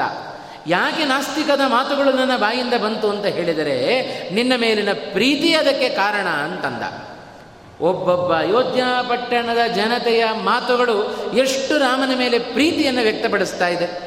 ಆ ಜಾಬಾಲಿ ಮಂತ್ರಿ ಹೇಳ್ತಾ ಇದ್ದಾನೆ, ರಾಮಚಂದ್ರ, ಯಾಕೆ ನಾನು ಧರ್ಮವನ್ನು ನಿಂದನೆ ಮಾಡಿದೆ ಅಂತ ಹೇಳಿದರೆ, ಈ ಧರ್ಮ ಧರ್ಮ ಧರ್ಮ ಅಂತಿಟ್ಟುಕೊಂಡೇ ಕಾಡಿಗೆ ಬಂದೆ ಹಾಗಾಗಿ ನಿನ್ನನ್ನು ಕಾಡಿಗೆ ಕಳಿಸಿದ ಈ ಧರ್ಮ ಯಾಕೆ ಬೇಕು ಅಂತ ನನಗನ್ನಿಸ್ತು. ಹಾಗಾಗಿ ನಾನು ಧರ್ಮವನ್ನು ನಿಂದನೆ ಮಾಡಿದ್ದೇನೆ ವಿನಃ ನಾನು ನಾಸ್ತಿಕನಲ್ಲ. ನಾನು ಪರಮ ಆಸ್ತಿಕನೇ, ಧರ್ಮವನ್ನು ನಂಬುವವನೇ. ಹಾಗಾಗಿ ನಿನ್ನ ತಂದೆಯ ಸಂಪುಟದಲ್ಲಿ ಮಂತ್ರಿಯಾಗಿ ನಾನು ಸೇರ್ಪಡೆಯಾಗಿದ್ದೇನೆ ವಿನಃ ನಾನು ನಾಸ್ತಿಕನಲ್ಲ ಅಂತ. ಹೀಗೆ ತಾನು ತನ್ನ ರಾಮನ ಮೇಲಿದ್ದ ತನ್ನ ಪ್ರೀತಿಯನ್ನು ಬಹಳ ಚೆನ್ನಾಗಿ ಆ ಜಾಬಾಲಿ ಎಂಬ ಮಂತ್ರಿ ತಾನು ತೋರಿಸಿಕೊಂಡ. ರಾಮ ಎಲ್ಲರ ಪ್ರೀತಿಯನ್ನು ಚೆನ್ನಾಗಿ ಅನುಭವಿಸ್ತಾ ಇದ್ದಾನೆ ಆಗ ಭರತ ಮತ್ತೊಂದು ಮಾತಿಗೆ, ಮತ್ತೊಂದು ಮಾತನ್ನು ರಾಮನ ಬಳಿಯಲ್ಲಿ ತಿಳಿಸ್ತಾ ಇದ್ದಾನೆ, ರಾಮಚಂದ್ರ, ನೀನೊಬ್ಬ ಶ್ರೇಷ್ಠನಾದ ಕ್ಷತ್ರಿಯ. ಕ್ಷತ್ರಿಯನಾದವ ರಾಜನಾಗಿ ಪ್ರಜೆಗಳನ್ನು ಸಂರಕ್ಷಣೆ ಮಾಡಬೇಕಾದ್ದು ಅವನ ಪ್ರಮುಖವಾದ ಕರ್ತವ್ಯ. ಆದರೆ, ಕ್ವಚಾರಣ್ಯಂ ಕ್ವಚ ಕ್ಷಾತ್ರಂ ಕ್ವಜಟಾ ಕ್ವಚ ಪಾಲನಂ ಈದೃಶಂ ವ್ಯಾಹತಂ ಕರ್ಮ, ನ ಭವಾನ್ ಕರ್ತುಮರ್ಹತಿ. ಭರತ ರಾಮನನ್ನ ಕುರಿತು ಹೇಳುತ್ತಾ ಇದ್ದಾನೆ, ರಾಮಚಂದ್ರ, ನಿನಗೆ ಈ ವೇಷ ನಾರುಮಡಿಯನ್ನು ಉಟ್ತಕ್ಕಂಥದ್ದು ಕಾಡಿನಲ್ಲಿ ವಾಸ ಮಾಡೋದು, ಜಟೆಯನ್ನು ಧಾರಣೆ ಮಾಡೋದು, ಕ್ಷತ್ರಿಯನಾದ ನಿನಗೆ ಇದ್ಯಾವುದು ಯೋಗ್ಯ ಅಲ್ಲ ಅಂತ. ಎಲ್ಲಿಯ ಅರಣ್ಯ, ಎಲ್ಲಿಯ ಕ್ಷತ್ರಿಯ ಧರ್ಮ? ಉತ್ತಮನಾದ ಕ್ಷತ್ರಿಯನಾಗಿ ನೀನು ಕಾಡಿಗೆ ಬರುವುದಲ್ಲಪ್ಪ, ರಾಜ್ಯದಲ್ಲಿ ಸಿಂಹಾಸನದಲ್ಲಿ ಕೂತು ಪ್ರಜೆಗಳನ್ನು ಸಂರಕ್ಷಣೆ ಮಾಡಬೇಕಾದ್ದು ಉತ್ತಮನಾದ ಕ್ಷತ್ರಿಯನ ಕರ್ತವ್ಯ. ಕ್ವಜಟಾಹ ಕ್ವಚ ಪಾಲನಂ ಕ್ಷತ್ರ ಕ್ಷಾತ್ರ ಧರ್ಮ ಅಥವಾ ಅರಣ್ಯದ ವಾಸ. ಈ ಋಷಿಚರ್ಯೆ ಅಥವಾ ಈ ಜಟ ಧಾರಣೆ ಇವೆಲ್ಲ ನಿನಗೆ ಹೇಳಿ ಮಾಡಿಸಿದ್ದಲ್ಲ. ರಾಮಚಂದ್ರ, ನೀನು ಕಾಡಿನಲ್ಲಿ ಇರಬೇಡ, ನಾಡಿಗೆ ಬಂದು ನೀನು ಪ್ರಜೆಗಳ ಪಾಲನೆಯನ್ನು ಮಾಡು ಅಂತ ಈ ಒಂದು ಮಾತನ್ನು ಕೂಡ ಭರತ ರಾಮನ ಮುಂದೆ ಇಟ್ಟ ಅಂತ. ಈ ಒಂದು ಭರತನ ಮಾತನ್ನು ಕೇಳಿ ಎಲ್ಲರೂ ಅಂದುಕೊಂಡ್ರಂತೆ. ಪ್ರಾಯ ಈ ಭರತನ ಮಾತಿಗೆ ರಾಮಚಂದ್ರ ಕಟ್ಟು ಬಿದ್ದು ನಾವು ನಮ್ಮ ಯಾರ ಮಾತಿಗೂ ಕಟ್ಟು ಬೀಳಲಿಲ್ಲ ರಾಮಚಂದ್ರ. ಈ ಒಂದು ಭರತನ ಮಾತಿಗೆ ರಾಮಚಂದ್ರ ಕಟ್ಟು ಬಿದ್ದು ವಾಪಸ್ ಬರ್ತಾನೇನೋ ಅಂತ ಅಂದುಕೊಂಡಿದ್ದರಂತೆ. ಆ ರಾಮ ಭರತನ ಮಾತಿಗೆ ಕಿಂಚಿತ್ತೂ ಬೆಲೆಯನ್ನು ಕೊಳ್ಳಿಲ್ಲ ಅವ ಹೇಳಿದ್ದು ಬಹಳ ಉತ್ತಮವಾದ ಮಾತುಗಳನ್ನೇ ಹೇಳ್ತಾ ಇದ್ದಾನೆ ರಾಮಚಂದ್ರ. ಧರ್ಮವನ್ನು ಪಾಲನೆ ಮಾಡಬೇಕು, ಕ್ಷತ್ರಿಯ ಧರ್ಮವನ್ನು ಬಿಡಬಾರದು ಅಂತ ನೀನು ಹೇಳ್ತಾ ಇದ್ದಿ. ಅದಕ್ಕೆ ಜಾಣತನದಿಂದ ಉತ್ತರ ಕೊಟ್ಟ ಶ್ರೀರಾಮಚಂದ್ರ ಭರತನಿಗೆ. ಎಲ್ಲಿಯ ಅರಣ್ಯ, ಎಲ್ಲಿಯ ಕ್ಷತ್ರಿಯ ಧರ್ಮ? ನೀನು ರಾಜನಾಗಿ ಪ್ರಜೆಗಳನ್ನು ಸಂರಕ್ಷಣೆ ಮಾಡಬೇಕು, ಆರ್ತರನ್ನು ರಕ್ಷಣೆ ಮಾಡಬೇಕು ಅಂತ. ಅದಕ್ಕೆ ರಾಮಚಂದ್ರ ಸುಂದರವಾದ ಉತ್ತರವನ್ನು ಕೊಟ್ಟ. ಆರ್ತರನ್ನು ರಕ್ಷಣೆ ಮಾಡಬೇಕು ಅಂತ ಇಷ್ಟು ಭಕ್ತಿಯಿಂದ ಪ್ರಾರ್ಥನೆಯನ್ನು ಮಾಡಿಕೊಳ್ಳಬೇಕಾದರೆ ರಾಮಚಂದ್ರ ಒಳ್ಳೆಯ ಮಾತನ್ನು ಭರತನಿಗೆ ತಿಳಿಸ್ತಾ ಇದ್ದಾನೆ. ರಾಮ ಭರತರ ಸಮಾಗಮ ನಡೀತಾ ಇದೆ.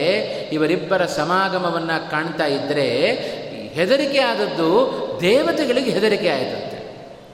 ಈ ಭರತನ ಒತ್ತಾಯ, ಈ ಭರತ ಅಷ್ಟು ಭಕ್ತಿಯಿಂದ ರಾಮನನ್ನು ಕರೀತಾ ಇದ್ದರೆ ರಾಮನ ಮೇಲೆ ದೇವತೆಗಳಿಗೆ ವಿಶ್ವಾಸ ಹೊರಟೋಯಿತು ಅಂತ. ಯಾಕೆಂದರೆ ಭಕ್ತರ ವಿಷಯಕ್ಕೆ ಬಂದರೆ ಭಗವಂತನನ್ನು ನಂಬಲಿಕ್ಕಿಲ್ಲ ಅಂತ. ಯಾವಾಗ ಬೇಕಾದರೂ ಭಗವಂತ ಭಕ್ತರ ಕಡೆಗೆ ಜಾರ್ಕೊಂಡು ಬಿಡ್ತಾನೆ ಹಾಗಾಗಿ ರಾ ಭರತ ಇಷ್ಟು ರಾಮನನಿಗೆ ರಾಮನಿಗೆ ಬಲವಂತ ಮಾಡ್ತಾ ಇದ್ದಾನೆ, ಬರಲೇಬೇಕು ಅಂತ ಒತ್ತಾಯವನ್ನು ಹಾಕ್ತಾ ಇದ್ದಾನೆ. ಬಹ ರಾಮನಿಗೆ ಬಂದಂಥ ಆ ಒಂದು ಸುಖದ ಪ್ರಸಂಗ ಜೀವನದಲ್ಲಿ ಮತ್ತಾರಿಗೂ ಬರಲಿಕ್ಕೆ ಸಾಧ್ಯ ಇಲ್ಲವೇನೋ ಅಂತ ನಮಗನ್ನಿಸುತ್ತೆ. ಯಾಕೆಂದರೆ ಹದಿನಾಲ್ಕು ವರ್ಷ ರಾಜ್ಯವನ್ನು ಆಳುವ ಪ್ರಸಂಗ ಬಂದದ್ದು ಅದು ಭರತನಿಗೆ. ಅವನೇ ಬಂದು ಕಾಲಿಗೆ ಬೀಳ್ತಾ ಇದ್ದಾನೆ, ರಾಮ, ಕಾಡಿನಲ್ಲಿ ಇರಬೇಡ, ನಾಡಿಗೆ ಬಾ ಅಂತ. ಅಷ್ಟೇ ಅಲ್ಲ, ಕಾಡಿಗೆ ಕಳಿಸಿದ ಕೈಕೇಯಿ, ನಾನು ಮಾಡಿದ್ದು ತಪ್ಪಾಗಿದೆ, ನಾನು ದೊಡ್ಡ ಅಪರಾಧಿ ಅಂತ ಹೇಳಿ ತಾನೂ ಕ್ಷಮೆಯನ್ನು ಬಿಡ್ತಾ ಇದ್ದಾಳೆ ರಾಮನ ಬಳಿಯಲ್ಲಿ ಬಂದು. ಆದರೂ ರಾಮಚಂದ್ರ ಅದಕ್ಕೆ ಜಗ್ಗಲಿಲ್ಲ. ಅಷ್ಟೇ ಅಲ್ಲ, ಜೊತೆಗೆ ನೀನು ಬಾರದೆ, ನಾವು ಯಾರೂ ಇಲ್ಲಿಂದ ಹೋಗೋದಿಲ್ಲ ಅಂತಂದು ಬಿಟ್ರಂತೆ ಬಂದ ಎಲ್ಲ ಅಯೋಧ್ಯ ಪಟ್ಟಣದ ಜನತೆ. ಇದು ರಾಮನ ಎದುರಿಗೆ ಬಂದ ದೊಡ್ಡ ಒಂದು ಪ್ರಸಂಗ. ಆದರೆ ರಾಮನ ಗುಣ. ಒಂದೇ ಒಂದು ಮಾತು ಹೇಳಿದ್ದು, ತಂದೆಗೆ ಮಾತನ್ನು ಕೊಟ್ಟಿದ್ದೇನೆ, ಅದನ್ನು ಮೀರಿ ನಾನು ನಡೆಯೋದಿಲ್ಲ ಅಂತ. ಇಟ್ಟ ಹೆಜ್ಜೆಯನ್ನು ಹಿಂದೆ ಇಡುವವ, ಅವ ವೀರ ಅಂತ ಕರೆಸಿಕೊಳ್ಳೋದಿಲ್ಲ, ಅವ ಹೇಡಿ ಅಂತ ಕರೆಸಿಕೊಳ್ಳುತ್ತಾನೆ. ಉತ್ತಮನಾದ ಕ್ಷತ್ರಿಯ ಅಂತ ನಾನು ಕರೆಸಿಕೊಳ್ಳಬೇಕಾದರೆ ನಾನು ಮುಂದೆ ನಡಿಬೇಕೇ ವಿನಃ ಹಿಂದೆ ಹೋಗಬಾರದು ಅಂತ. ಇದು ರಾಮನ ನಡೆ. ಇದರಿಂದ ನಾವು ಒಂದು ಮಾತು ಗಮನಿಸಬೇಕಾದ. ಮೊದಲಿನಿಂದ ಇವತ್ತಿನವರೆಗೂ ರಾಮನ ಬಾಯಿಯಲ್ಲಿ ಒಂದೇ ಮಾತು, ತಂದೆಯ ಮಾತನ್ನು ಮೀರೋದಿಲ್ಲ, ತಂದೆಯ ಮಾತನ್ನು ಮೀರೋದಿಲ್ಲ ಅಂತ. ದಶರಥನೇ ಹೀಗೆ ಸಂಕಟಪಟ್ಟಿದ್ದ, ಅಯ್ಯೋ ನನಗೆ ಎಂಥ ಮಗ ಹುಟ್ಟುಬಿಟ್ನಲ್ಲ, ನನ್ನ ಮಾತನ್ನು ಕೇಳಿಬಿಡ್ತಾನಲ್ಲ ನನ್ನ ಮಗ ಅಂತ ಒದ್ದಾಡಿದ್ದ ದಶರಥ. ಇವತ್ತು ಲೋಕ ಹಾಗಲ್ಲ. ಯಾರಾದರೂ ತಂದೆ ತಾಯಿಗಳು, ಅಯ್ಯೋ, ನನ್ನ ಮಗ, ನನ್ನ ಮಾತನ್ನು ಕೇಳೋದಿಲ್ವಲ್ಲ ಅಂತ ಗೋಳಾಡಿದರೆ, ದಶರಥನ ಸ್ಥಿತಿ ನೋಡ್ರಿ, ರಾಮಚಂದ್ರ ನನ್ನ ಮಾತನ್ನು ಕೇಳಿಬಿಡ್ತಾನಲ್ಲ ಅಂತ ದಶರಥ ಸಂಕಟಪಟ್ಟ ಅಂತ ಹಿಂದೆ ಅಯೋಧ್ಯಾಕಾಂಡದಲ್ಲಿಯೇ ವರ್ಣನೆ ಮಾಡಿದ್ದನ್ನು ನಾವು ಕಾಣ್ತಾ ಇದ್ದೇವೆ. ಇಂಥ ವ್ಯಕ್ತಿತ್ವ ಅದು ರಾಮನ ವ್ಯಕ್ತಿತ್ವ. ಆದ್ದರಿಂದ ಇದೇ ಭಾಗವತ ನವಮಸ್ಕಂದದಲ್ಲಿ ರಾಮನನ್ನು ಪರಿಚಯ ಮಾಡಿಸಿಕೊಡುವಾಗ ಇದನ್ನೇ ಪರಿಚಯ ಮಾಡಿಸಿಕೊಡ್ತು. ಮೊದಲನೆಯ ಮಾತೆ ರಾಮನಿಗೆ ಕೊಟ್ಟ ವಿಶೇಷಣ ಏನು ಗೊತ್ತೋ ಭಾಗವತ? ಪಿತ್ರರ್ಥೇ ತ್ಯಕ್ತ ರಾಜ್ಯ ಅಂತಂತು. ದೊಡ್ಡ ಗುಣ ಇದು ರಾಮಚಂದ್ರನದ್ದು. ತಂದೆಗೋಸ್ಕರ ತಾನಾಗಿ ಬಂದ ರಾಜ್ಯವನ್ನು ತ್ಯಾಗ ಮಾಡಿದವ ಅಂತ. ಇದರಲ್ಲೇನು ತ್ಯಾಗದ ತ್ಯಾಗ ಅಂತ ತಿಳ್ಕೊಳ್ಬೋದು ನಾವು. ಈಗ ಗೊತ್ತಾಗತ್ತೆ. ಇಷ್ಟು ಜನ ಬಂದು ಗೋಳಾಡ್ತಾ ಇದ್ದರೂ ನಾನು ತಂದು ತಂದೆಗೆ ಕೊಟ್ಟ ಮಾತನ್ನು ನಾನು ತಪ್ಪೋದಿಲ್ಲ ಅಂತ ಹೇಳಿ ಕಾಡಿನಲ್ಲೇ ಉಳ್ಕೊಳ್ಬೇಕಾದರೆ ಇದು ರಾಮನ ಗುಣ. ಇದು ತಂದೆಯ ಮಾತನ್ನು ನಡೆಸಿಕೊಡುವಿಕೆ.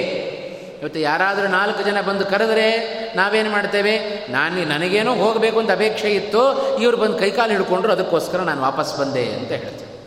ಆದರೆ ಕೈಕಾಲು ಹಿಡ್ಕೊಂಡವರು ಒಬ್ಬರ ಇಬ್ಬರ ರಾಮನಿಗೆ. ಇಡೀ ಅಯೋಧ್ಯ ಪಟ್ಟಣದ ಜನತೆ ಆಬಾಲ ವೃದ್ಧರಾಗಿ ಎಲ್ಲರೂ ರಾಮ ಹೋಗಬೇಡ, ಕಾಡಿಗೆ ವಾಪಸ್ ನಾಡಿಗೆ ಬಾ ಅಂತ ಹೇಳಬೇಕಾದರೆ ರಾಮ ಇಟ್ಟ ಹೆಜ್ಜೆಯನ್ನು ಹಿಂದೆ ಇಟ್ಟವನಲ್ಲ. ಇದು ರಾಮನ ಆದರ್ಶವನ್ನು ನಾವು ಹೇಗೆ ತಗೊಳ್ಬೇಕು ನಮ್ಮ ಜೀವನದಲ್ಲಿ ಅಂತ ರಾಮಾಯಣ ಚೆನ್ನಾಗಿ ಪಾಠ ಕಲಿಸ್ತು ಅಂತ. ಹಾಗೆಯೇ ರಾಮನ ಇದರಿಂದ ಬಹಳ ಅನೇಕ ರಾಮನ ಗುಣಗಳನ್ನು ನಾವು ಕಾಣಲಿಕ್ಕೆ ಸಾಧ್ಯ. ಆ ರಾಮನ ಆತ್ಮಸ್ಥೈರ್ಯ ಯಾಕೆಂದರೆ ಭಗವಂತ ಭಕ್ತರಿಗೆ ಸುಲಭವಾಗಿ ಕರಗುವಷ್ಟು ಮತ್ತಾರಿಗೂ ಕರಗೋದಿಲ್ಲಂತೆ. ಹಾಗಾಗಿ ಯಾರಾದರೂ ಭಕ್ತರು ಭಕ್ತಿಯಿಂದ ಸ್ವಾಮಿ ಅಂತ ಕರೆದರೆ ಅವನ ಎದುರಿಗೆ ಎಂಥ ದೊಡ್ಡ ಅಪರಾಧ ಮಾಡಿರಲಿ. ಅವನಲ್ಲಿ ಶರಣಾಗತನಾಗಿ ತಲೆ ಬಗ್ಗಿಸಿಬಿಟ್ರೆ ಎಂಥ ದೊಡ್ಡ ಅಪರಾಧವನ್ನು ಭಗವಂತ ಕ್ಷಮಿಸಿಬಿಡ್ತಾನೆ. ದೊಡ್ಡ ಒಂದು ಕ್ಷಮಾ ಸಮುದ್ರ. ಹಾಗಾಗಿ ಅವನ ಆತ್ಮಸ್ಥೈರ್ಯ, ಅವನ ಸತ್ಯ ಸಂಧತೆ ಜೊತೆಗೆ ಧರ್ಮನಿಷ್ಠೆ. ತಾನೂ ಧಾರ್ಮಿಕನಾಗಿದ್ದಾನೆ, ಯಾರನ್ನೂ ಧರ್ಮವನ್ನು ತಪ್ಪಲಿಕ್ಕೆ ಬಿಡ್ತಾ ಇಲ್ಲ ಅಂತ. ಇದೇ ಕೌಸಲ್ಯನ್ನು ಒಪ್ಪಿಸಿದ ಒಂದು ಪ್ರಸಂಗವನ್ನು ನಾವು ಜ್ಞಾಪಿಸಿಕೊಂಡರೆ ಅವನ ಧರ್ಮದ ನಿಷ್ಠೆ ಎಷ್ಟಿದೆ ಅಂತ ನಾವು ಕಾಣ್ತೇವೆ. ತಾಯಿಯಾದ ಕೌಸಲ್ಯ ಬಳಿ ಹೋದ ಶ್ರೀರಾಮಚಂದ್ರ, ಅಮ್ಮ, ನಾನು ತಂದೆಯ ಮಾತಿನಂತೆ ಕಾಡಿಗೆ ಹೊರಟಿದ್ದೇನೆ ಅಂತಂದ. ಆಗ ತಾಯಿ ಕೌಸಲ್ಯ ಹೇಳಿದಳು, ತಂದೆಯ ಮಾತನ್ನು ನಡೆಸಬೇಕಾದ್ದು ಮಗನಿಗೆ ಎಷ್ಟು ಕರ್ತವ್ಯವೋ ತಾಯಿಯ ಮಾತನ್ನು ನಡೆಸಬೇಕಾದ್ದು ಅಷ್ಟೇ ಪ್ರಮುಖವಾದ ಕರ್ತವ್ಯ. ರಾಮ, ನಾನು ಹೇಳ್ತಾ ಇದ್ದೆ, ನೀನು ಕಾಡಿಗೆ ಹೋಗಬೇಡ ಅಂತಂದ್ಲು. ಇದು ಯಾರಿಗೆ ಕೇಳಿದರೂ? ಇದು ಹೌದಲ್ಲ. ತಂದೆ ಮಾತಿನಂತೆಯೂ ನಡೆದುಕೊಳ್ಳಬೇಕು. ತಾಯಿ, ಮೊದಲು ಮಾತೃದೇವೋಭವ ಆಮೇಲೆ ಪಿತೃದೇವೋಭವ ಅಂತ. ಮೊದಲು ತಾಯಿಯ ಮಾತನ್ನೇ ಕೇಳಬೇಕು. ತಾಯಿಯ ಮಾತಿನಂತೆ ಕಾಡಿಗೆ ಹೋಗೋದು ಬೇಡ ಅಂತ ನಿಶ್ಚಯ ಮಾಡಿಬಿಡ್ತಾ ಇದ್ದರು ಆದರೆ ಧರ್ಮದಲ್ಲಿ ನಿಷ್ಠೆ ಇರುವ ವ್ಯಕ್ತಿ ತಾನೂ ಧಾರ್ಮಿಕನಾಗಿದ್ದಾನೆ ಶ್ರೀರಾಮಚಂದ್ರ, ಮತ್ತೊಬ್ಬರನ್ನು ಧರ್ಮ ತಪ್ಪದಂತೆ ನೋಡಿಕೊಳ್ತಾ ಇದ್ದ ಇದು ಒಬ್ಬ ಉತ್ತಮನಾದ ಕ್ಷತ್ರಿಯನಿಗೆ, ರಾಜನಿಗೆ ಇರಬೇಕಾಗಿರತಕ್ಕಂಥ ಧರ್ಮವನ್ನು ಹೇಗೆ ಜಗತ್ತಿಗೆ ತೋರಿಸಿಕೊಟ್ಟ ಶ್ರೀರಾಮಚಂದ್ರ ಅನ್ನೋದನ್ನು ನಾವು ಮನಗಾಣಬೇಕು. ಶ್ರೀರಾಮಚಂದ್ರ ಕೌಸಲ್ಯಗೆ ಹೇಳಿದ, ತಾಯಿಯ ಮಾತನ್ನು ಕೇಳಬೇಕಾದ್ದು ಮಗನ ಧರ್ಮ. ಹೌದು, ನಾನು ಒಪ್ತೇನೆ. ಆದರೆ ನಿನಗೆ ಇನ್ನೊಂದು ಧರ್ಮ ಹೇಳ್ತೇನೆ, ಕೇಳು ಅಂತಂದ. ಒಬ್ಬ ಒಳ್ಳೆಯ ಪತಿವ್ರತೆ ಅಂತ ಕರೆಸಿಕೊಳ್ಳಬೇಕಾದರೆ ಗಂಡನ ಮಾತನ್ನು ನಡೆಸಬೇಕಾದ್ದು ಹೆಂಡತಿಯ ಧರ್ಮ. ಗಂಡನ ನಿರ್ಧಾರ, ನಿನ್ನ ನಿರ್ಧಾರ ಬೇರೆ ಬೇರೆ ಆಯಿತು ಅಂತಾದರೆ ನಿನ್ನ ಪಾತಿವೃತ್ಯಕ್ಕೆ ಧಕ್ಕೆ ಬರುತ್ತೆ. ನಿನ್ನ ಪಾತಿವೃತ್ಯವನ್ನು ಕಳ್ಕೊಳ್ತೀಯೋ ನಾನು ನಿನ್ನ ಮಾತನ್ನು ನಡೆಸಬೇಕು. ಏನು ಮಾಡಬೇಕು ಹೇಳು ಅಂತ ಪ್ರತಿಯಾಗಿ ತಾಯಿಗೆ ಧರ್ಮದಲ್ಲಿ ಸಂಕಟವನ್ನು ಸಿಲುಕಿಸಿಬಿಟ್ಟ ಆ ರಾಮಚಂದ್ರ. ಇದು ಧರ್ಮದಲ್ಲಿ ಎಷ್ಟರ ಬಗ್ಗೆ ಅವನಿಗೆ ನಿಷ್ಠೆ ಇದೆ, ಯಾರನ್ನೂ ಧರ್ಮ ತಪ್ಪುವಂತೆ ಮಾಡಲಿಕ್ಕೆ ಇಚ್ಛೆ ಪಡೆದ ವ್ಯಕ್ತಿ ಅವ ಶ್ರೀರಾಮಚಂದ್ರ. ಹಾಗಾಗಿ ಅವನ ಧರ್ಮದಲ್ಲಿ ಸ್ಥಿರತೆ, ಇದನ್ನು ಜನರು ಕಂಡು ನಿಬ್ಬೆರಗಾಗಿದ್ದಾರಂತೆ.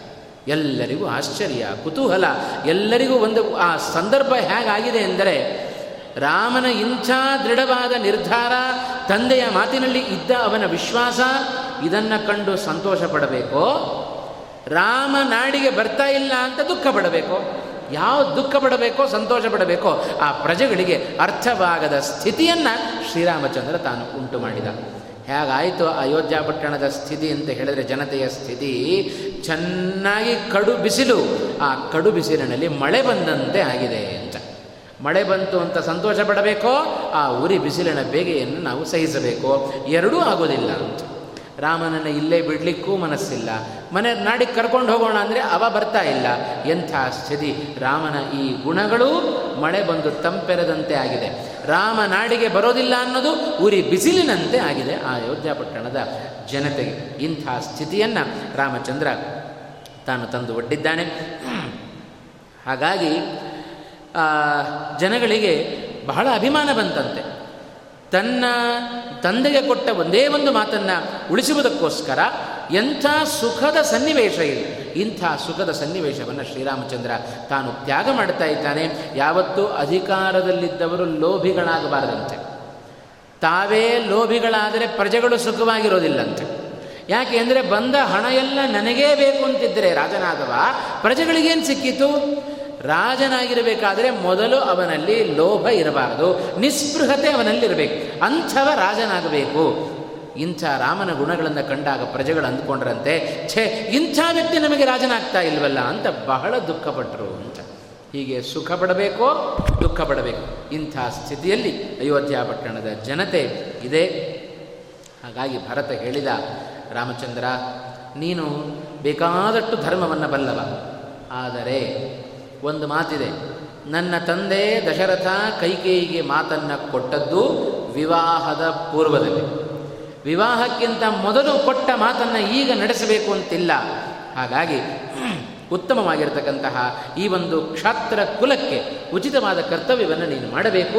ನೀನೇ ರಾಜನಾಗಬೇಕು. ರಾಜನಾಗಿ ನಿನ್ನ ಕರ್ತವ್ಯವನ್ನು ಬಹಳ ಚೆನ್ನಾಗಿ ನೀನು ಪಾಲನೆ ಮಾಡಬೇಕು ಅಂತ ರಾ, ಭರತ ಮತ್ತೂ ಹೇಳಿದಾಗ, ರಾಮ ಒಂದು ಮಾತು ಹೇಳಿದ. ನೀನು ನಾನು ರಾಜನಾಗಬೇಕು ನಾನು ರಾಜನಾಗಬೇಕು ಅಂತ ಒಂದೇ ಸಮ ಬಲವಂತ ಪಡಿಸ್ತಾ ಇದ್ದೆ. ಆಯ್ತು, ನಿನ್ನ ಮಾತಿಗೆ ನಾನು ಒಪ್ಪಿಕೊಳ್ತೇನೆ. ರಾಜನಾಗ್ತೇನೆ ಅಂತಂದ. ಒಂದು ಕ್ಷಣ ಎಲ್ಲ ಸಂತೋಷಪಟ್ಟರಂತೆ ಇಡೀ ಅಯೋಧ್ಯ ಪಟ್ಟಣದ ಜನತೆ, ಅಬ್ಬ, ರಾಜನಾಗ್ತಾನಲ್ಲ ಅಂತ. ಆದರೆ, ರಾಮ ಹೇಳಿದ, ತ್ವಂ ರಾಜ ಭರತ ಭವ ಸ್ವಯಂ ನರಾಣಾಂ ವನ್ಯಾನಾಂ, ಅಹಮಪಿ ರಾಜರಾಣ್ ಮೃಗಾಣಾಂ. ನೀನು ರಾಜನಾಗು, ನಾನು ರಾಜನಾಗ್ತೇನೆ. ನೀನು ಮನುಷ್ಯರಿಗೆ ನೀನು ರಾಜನಾಗು. ಕಾಡಿನಲ್ಲಿರುವ ಪ್ರಾಣಿ ಪಕ್ಷಿಗಳಿಗೆ ನಾನು ರಾಜನಾಗ್ತೇನೆ ಅಂತಂದ.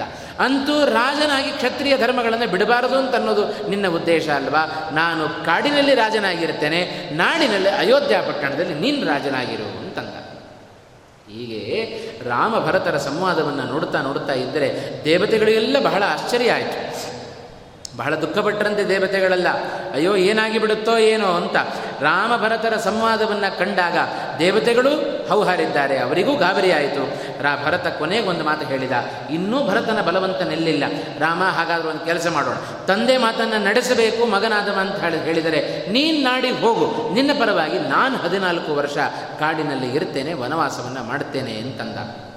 ಅದಕ್ಕೂ ಧಾರ್ಮಿಕನಾದ ರಾಮಚಂದ್ರನ ಬಳಿಯಲ್ಲಿ ಉತ್ತರ ಇತ್ತು, ಭರತನಿಗೆ ಹೇಳಿದ, ಧರ್ಮದ, ಧರ್ಮ ಅಂದರೆ ಏನು ತಿಳ್ಕೊಂಡಿದ್ದಿ ನೀನು? ಅಂತ ಕೇಳಿದ. ಧರ್ಮಾಚರಣೆ ಎಂದರೆ ಏನು? ನಮ್ಮ ಪರವಾಗಿ ಮತ್ತೊಬ್ಬರು ಆಚರಣೆಯನ್ನು ಮಾಡಿದರೂ ಬರುತ್ತೆ ಅಂತ ತಿಳಿದುಕೊಂಡಿದ್ದೀಯಾ? ಸರ್ವಥ ಇಲ್ಲ. ಧರ್ಮಕ್ಕೆ ಒಬ್ಬ ಪ್ರತಿನಿಧಿ ಇಲ್ಲ, ಅಂತಂದ. ಯಾಕೆಂದರೆ ಊಟ ಮತ್ತೊಬ್ಬರು ಯಾರಾದರೂ ಹಾಕಿಸ್ಬೋದು ಒಬ್ಬರ ಪರವಾಗಿ. ನಮ್ಮ ಹೊಟ್ಟೆ ತುಂಬಬೇಕು ಅಂತಾದರೆ ನಾವೇ ಊಟ ಮಾಡಬೇಕು. ನಮ್ಮ ಪರವಾಗಿ ಮತ್ತೊಬ್ಬ ಊಟ ಮಾಡಿದ ಅಂದರೆ ಅವನ ಹೊಟ್ಟೆ ತುಂಬುತ್ತೆ ವಿನಃ ನಮ್ಮ ಹೊಟ್ಟೆ ತುಂಬುವುದಿಲ್ಲ ಧರ್ಮವೂ ಹಾಗೆ. ನಮಗೆ ಪುಣ್ಯ ಬರಬೇಕು, ನಮಗೆ ಸ್ವರ ನರಕಗಳು ತಪ್ಪಬೇಕು, ಸ್ವರ್ಗ ಮೋಕ್ಷಗಳು ಸಿಗಬೇಕು ಅಂತಾದರೆ ನಾವೇ ಧರ್ಮಾಚರಣೆಯನ್ನು ಮಾಡಬೇಕೇ ವಿನಃ ನಮ್ಮ ಪರವಾಗಿ ಇವತ್ತು ಹಾಗೇನಾದರೂ ಧರ್ಮದಲ್ಲಿ ಪ್ರತಿನಿಧಿಗಳಿಗೆ ಅವಕಾಶ ಇದ್ದಿದ್ದರೆ ಇವತ್ತು ನಮ್ಮ ಮನೆಗಳಲ್ಲಿ ಎಂಥ ಅವಸ್ಥೆ ಬರ್ತಾ ಇತ್ತು. ಇವತ್ತು ಧರ್ಮ ಮಾಡಲಿಕ್ಕೆ ನಮಗೆ ಪುರುಸೊತ್ತಿಲ್ಲ. ಬೇಕಾದಷ್ಟು ಲೋಕ ತಿರುಗಲಿಕ್ಕೆ ನಮಗೆ ಅವಕಾಶ ಇದೆ. ಲೌಕಿಕವಾಗಿ ನಮಗೆ ಸಮಾಜಮುಖಿಯಾಗಿ ಬದುಕಲಿಕ್ಕೆ ನಮಗೆ ಅವಕಾಶ ಇದೆ. ಆದರೆ ಧಾರ್ಮಿಕನಾಗಿ ಬದುಕಲಿಕ್ಕೆ ನಮಗೆ ಅವಕಾಶ ಇಲ್ಲ. ಹಾಗಾಗಿ ಇಂಥ ಏನಾದರೂ ಧರ್ಮಶಾಸ್ತ್ರ ನಮಗೆ ಅವಕಾಶ ಕೊಟ್ಟಿದ್ದರೆ ನಾವು ಹೇಗೆ ಮಾಡ್ತಾ ಇದ್ದೇವೆ ಅಂದರೆ ನಮ್ಮ ಮಗನಲ್ಲಿ ಅಪ್ಪ ಹೇಳೋದು, ನೋಡಪ್ಪ ಮಗನೇ, ಒಂದು ವಾರ ನನಗೆ ಪುರುಸೊತ್ತಿಲ್ಲ. ನನ್ನ ಬದಲು ನೀನು ಸಂಧ್ಯಾ ವಂದನೆ ಮಾಡು. ಮುಂದಿನ ವಾರ ನಾನು ಪುರುಸೊತ್ತಲ್ಲಿದ್ದೆ. ನಾನು ನಿನ್ನ ಪರವಾಗಿ ಸಂಧ್ಯಾ ವಂದನೆ ಮಾಡುತ್ತೇನೆ. ಏಕಾದಶಿ ಉಪವಾಸ. ಈ ಉಪವಾಸ ನನಗೆ ಮಾಡಲಿಕ್ಕೆ ಆಗೋದಿಲ್ಲ. ನನ್ನ ಪರವಾಗಿ ನೀನು ಮಾಡು. ಮುಂದಿನ ಏಕಾದಶಿ ನಾನು ಮಾಡುತ್ತೇನೆ. ಅದಕ್ಕೆ ಹೀಗೆ ಮಾಡಲಿಕ್ಕೆ ಸಾಧ್ಯವೋ? ಮಾಡಿದರೆ ಅವರವರು ಮಾಡಿದ ಶ್ರೀಮದಾಚಾರ್ಯ ಹೇಳಿದ ಕೃಷ್ಣಾಂಬತ ಮಹಾರಾಣವದಲ್ಲಿ ಹೇಳುವಾಗ, ಅವರವರು ಮಾಡಿದ ಪೂಜೆ, ಅವರವರು ಮಾಡಿದ ಧರ್ಮ ಅವರವರಿಗೆ ಸೀಮಿತ ಹೊರತು ಮತ್ತೊಬ್ಬರಿಗಲ್ಲ. ಇನ್ನು ಕೆಲವರ ಮನೆಯಲ್ಲಿ ಹಾಗೆ ಆ ರೀತಿಯಾದ ಭಾವನೆಗಳಿದೆಯಂತೆ. ಮನೆಯಲ್ಲಿ ತಂದೆ ಅಂತ ಕರೆಸಿಕೊಂಡವ ಒಬ್ಬ ಪೂಜೆ ಮಾಡಿದರೆ ಸಾಕು, ಮಕ್ಕಳು ಮಾಡಬೇಕಾಗಿಲ್ಲ ಅಂತ. ಏ, ನಮ್ಮಪ್ಪ ಮಾಡ್ತಾರೆ ಬಿಡ್ರಿ, ನಾವೇನು ಪೂಜೆ ಮಾಡೋದು ಅಂತ. ಹಾಗಲ್ಲಂತೆ, ಅಪ್ಪ ಮಾಡಿದ ಪೂಜೆ ಅಪ್ಪನಿಗೆ. ಅಪ್ಪನೂ ಸಾಲಿಗ್ರಾಮವನ್ನು ಹಿಡಿದುಕೊಂಡು ಪೂಜೆ ಮಾಡಿದರೆ ಅದು ಅಪ್ಪನಿಗೆ ಪುಣ್ಯ. ಮಗನಾದವ, ಅವ ಉಪನಯನ ಆಗಿದೆ ಸಶಕ್ತನಾಗಿದ್ದಾನೆ, ಪೂಜೆಯನ್ನು ಮಾಡುವ ಅರ್ಹತೆ ಬಂದಿದೆ ಅಂದರೆ ಮಗನಾದವನು ಪ್ರತಿನಿತ್ಯ ಸಾಲಿಗ್ರಾಮದ ಸ್ಪರ್ಶವನ್ನು ಅವನು ಮಾಡಬೇಕು ಅಂತ. ಹಾಗಾಗಿ ಧರ್ಮದಲ್ಲಿ ಪ್ರಾಕ್ಸಿಗೆ ಅವಕಾಶ ಇಲ್ಲ. ಧರ್ಮದಲ್ಲಿ ನಮ್ಮ ಪರವಾಗಿ ಮತ್ತೊಬ್ಬರನ್ನು ಪ್ರತಿನಿಧಿಯಾಗಿಟ್ಟು ನಾನು ಧರ್ಮವನ್ನು ಮಾಡುತ್ತೇನೆ ಅಂದರೆ ಸರ್ವಥಾ ಧರ್ಮಶಾಸ್ತ್ರದ ಅವಕಾಶವನ್ನು ಕೊಟ್ಟಿಲ್ಲ. ಹಾಗಾಗಿ ತಂದೆಗೆ ಮಾತನ್ನು ಕೊಟ್ಟಿದ್ದೇನೆ, ನನ್ನ ಪಾಲಿನ ಧರ್ಮವನ್ನು ನಾನೇ ಆಚರಣೆ ಮಾಡಬೇಕು ಅಂತಂದ. ನೋಡ್ತಾ ಇದ್ದಾರೆ ದೇವತೆಗಳು, ರಾಮನ ಮಾತು ದೊಡ್ಡದೋ, ಭರತನ ಮಾತು ದೊಡ್ಡದೋ. ಯಾವಾಗ ಭರತನ ಪ್ರೀತಿಗೆ ರಾಮಚಂದ್ರ ಸಲುಕಿ ಬಿಡ್ತಾನೋ ಅಂತ ದೇವತೆಗಳೆಲ್ಲ ಸಂಕಟ ಬಿಡ್ತಾ ಇದ್ದಾರಂತೆ. ಹಾಗೇನಾದರೂ ಯಾಕೆ ಅಂದರೆ ಭಕ್ತರ ವಿಷಯಕ್ಕೆ ಬಂದಾಗ ಭಗವಂತನನ್ನು ನಾವು ನಂಬುವಂತೆ ಇಲ್ಲ. ಯಾಕೆ ಅಂದರೆ ಭಕ್ತರಿಗೋಸ್ಕರ ತನ್ನ ಮಾತನ್ನು ತಾನು ಅನೇಕ ಬಾರಿ ಬಿಟ್ಟ ದೃಷ್ಟಾಂತಗಳಿದ್ದಾವೆ. ಹಾಗಾಗಿ ಇಷ್ಟು ಭಕ್ತಿಯಿಂದ ಭರತ ಕರಿತಾ ಇದ್ದರೆ ಏನಾದರೂ ಒಂದು ವೇಳೆ ಭರತನ ಭಕ್ತಿಗೆ ಕರಗಿ ಶ್ರೀರಾಮಚಂದ್ರ ಏನಾದರೂ ಅಯೋಧ್ಯೆಗೆ ಹೊರಟು ಬಿಟ್ಟರೆ ನಮ್ಮ ಗತಿ ಏನು ಅಂತಂದರು ದೇವತೆಗಳು. ನಾವೆಲ್ಲ ಭಗವಂತನನ್ನು ಕೆಳಗಡೆ ಕಳಿಸಿದ್ಯಾಕೆ? ಆ ದುಷ್ಟನಾದ ರಾಕ್ಷಸನನ್ನು ಸಂಹಾರ ಮಾಡಬೇಕು ಅಂತ. ಏನಾದರೂ ರಾಮಚಂದ್ರ ಅಯೋಧ್ಯ ಪಟ್ಟಣಕ್ಕೆ ಹೋಗಿಬಿಟ್ರೆ ಆ ರಾವಣನನ್ನು ಸಂಹಾರ ಮಾಡುವವರು ಯಾರು? ನಮ್ಮನ್ನು ರಕ್ಷಣೆ ಮಾಡುವವರು ಯಾರು? ದೇವತೆಗಳಿಗೆ ತುಂಬ ಚಿಂತೆ ಆಯಿತು. ಅದಕ್ಕೇನು ಮಾಡಿದರು? ಇವರಿಬ್ಬರನ್ನ ಹೀಗೆ ಬಿಟ್ಟರೆ ಅದಾಗೋದಿಲ್ಲ ಅಂತ ತೀರ್ಮಾನ ಮಾಡಿದ ದೇವತೆಗಳು, ತಾವು ಸಶರೀರವಾಗಿ ಬಾರದೆ ಆಕಾಶವಾಣಿಯನ್ನು ನುಡಿದರು ಅಂತ. ಎಲ್ಲ ದೇವತೆಗಳು ಭರತನಿಗೆ ಹೇಳ್ತಾ ಇದ್ದಾರಂತೆ, ಭರತ, ರಾಮನನ್ನು ಬಲವಂತಪಡಿಸಬೇಡ, ಇಲ್ಲಿ ಸಾಕು ನಿಲ್ಲಿಸು ಅಂತಂದರು. ಯಾಕೆಂದರೆ ರಾಮನ ಕಾರ್ಯ ಅವನ ಅವನ ವ್ಯಕ್ತಿತ್ವಕ್ಕೆ ಅವ ಕಾಡಿನಲ್ಲಿ ಇರೋದೇ ಒಳ್ಳೆಯದು ಕಾಡಿನಲ್ಲಿ ಇದ್ದರೆ ಮುಂದೆ ಜಗತ್ತಿಗೆ ಒಳ್ಳೆಯ ಮಂಗಳ ಆಗಲಿಕ್ಕಿದೆ, ದೇವತಾ ಕಾರ್ಯ ಆಗಲಿಕ್ಕಿದೆ. ಹಾಗಾಗಿ ರಾಮನನ್ನು ಬಲವಂತಪಡಿಸಬೇಡ, ಅಲ್ಲಿ ನಿಲ್ಲಿಸು ಸಾಕು ಅಂತ ದೇವತೆಗಳು ಅಶರೀರವಾಗಿ ವಾಣಿಯನ್ನು ನುಡಿದದ್ದು ಭರತನ ಕಿವಿಗೆ ಬಿತ್ತು.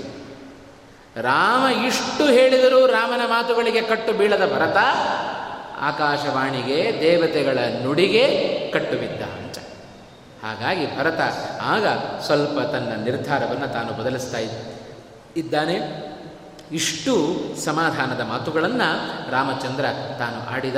ಇದನ್ನೇ ರಾಯರು ತಮ್ಮ ಮಾತಿನಲ್ಲಿ ಸಂಗ್ರಹವನ್ನು ಮಾಡಿದ್ದು ಸ್ವಾಂಬಾಭಿ ಭ್ರಾತರಂ ತಂ ಎಲ್ಲ ತನ್ನ ತಾಯಂದರಿಂದ ಜೊತೆಗೂಡಿಕೊಂಡು ಬಂದ ಆ ಭರತನನ್ನು ಶ್ರುತಜನಕಗತಿ ಸಾಂತ್ವಯನ್. ತಂದೆಯ ಮರಣದ ವಾರ್ತೆಯನ್ನು ತಿಳಿದ ಶ್ರೀರಾಮಚಂದ್ರ, ತಾನು ತಂದೆಗೆ ಸಲ್ಲಿಸಬೇಕಾದ ಎಲ್ಲ ಕ್ರಿಯೆಗಳನ್ನು ಸಲ್ಲಿಸಿ ನಂತರ ಆ ಭರತನಿಗೆ ಇಷ್ಟು ಸಮಾಧಾನದ ಮಾತುಗಳನ್ನು ಆಡಿದಾಗ, ಭರತನ ನಡೆ ಏನು ಮುಂದೆ, ಹೇಗೆ ಅವರಿಬ್ಬರ ನಡೆ ಮುಂದೆ ನಡೆಯಿತು ದೇವತೆಗಳ ಮಾತನ್ನು ಹೇಗೆ ಭಗವಂತ ನಡೆಸಿಕೊಟ್ಟ ಅನ್ನುವ ಮಾತನ್ನು ಮುಂದಿನ ಶ್ಲೋಕದಲ್ಲಿ ರಾಯರದನ್ನು ಪ್ರಾರಂಭ ಮಾಡುತ್ತಾ ಇದ್ದಾರೆ.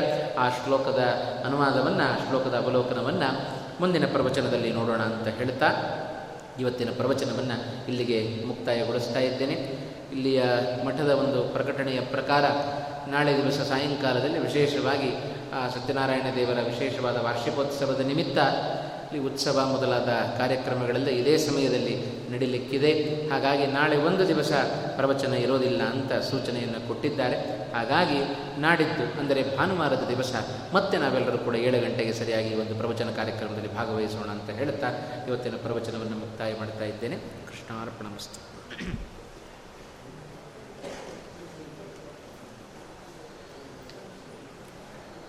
ಹರೇ ಶ್ರೀನಿವಾಸ.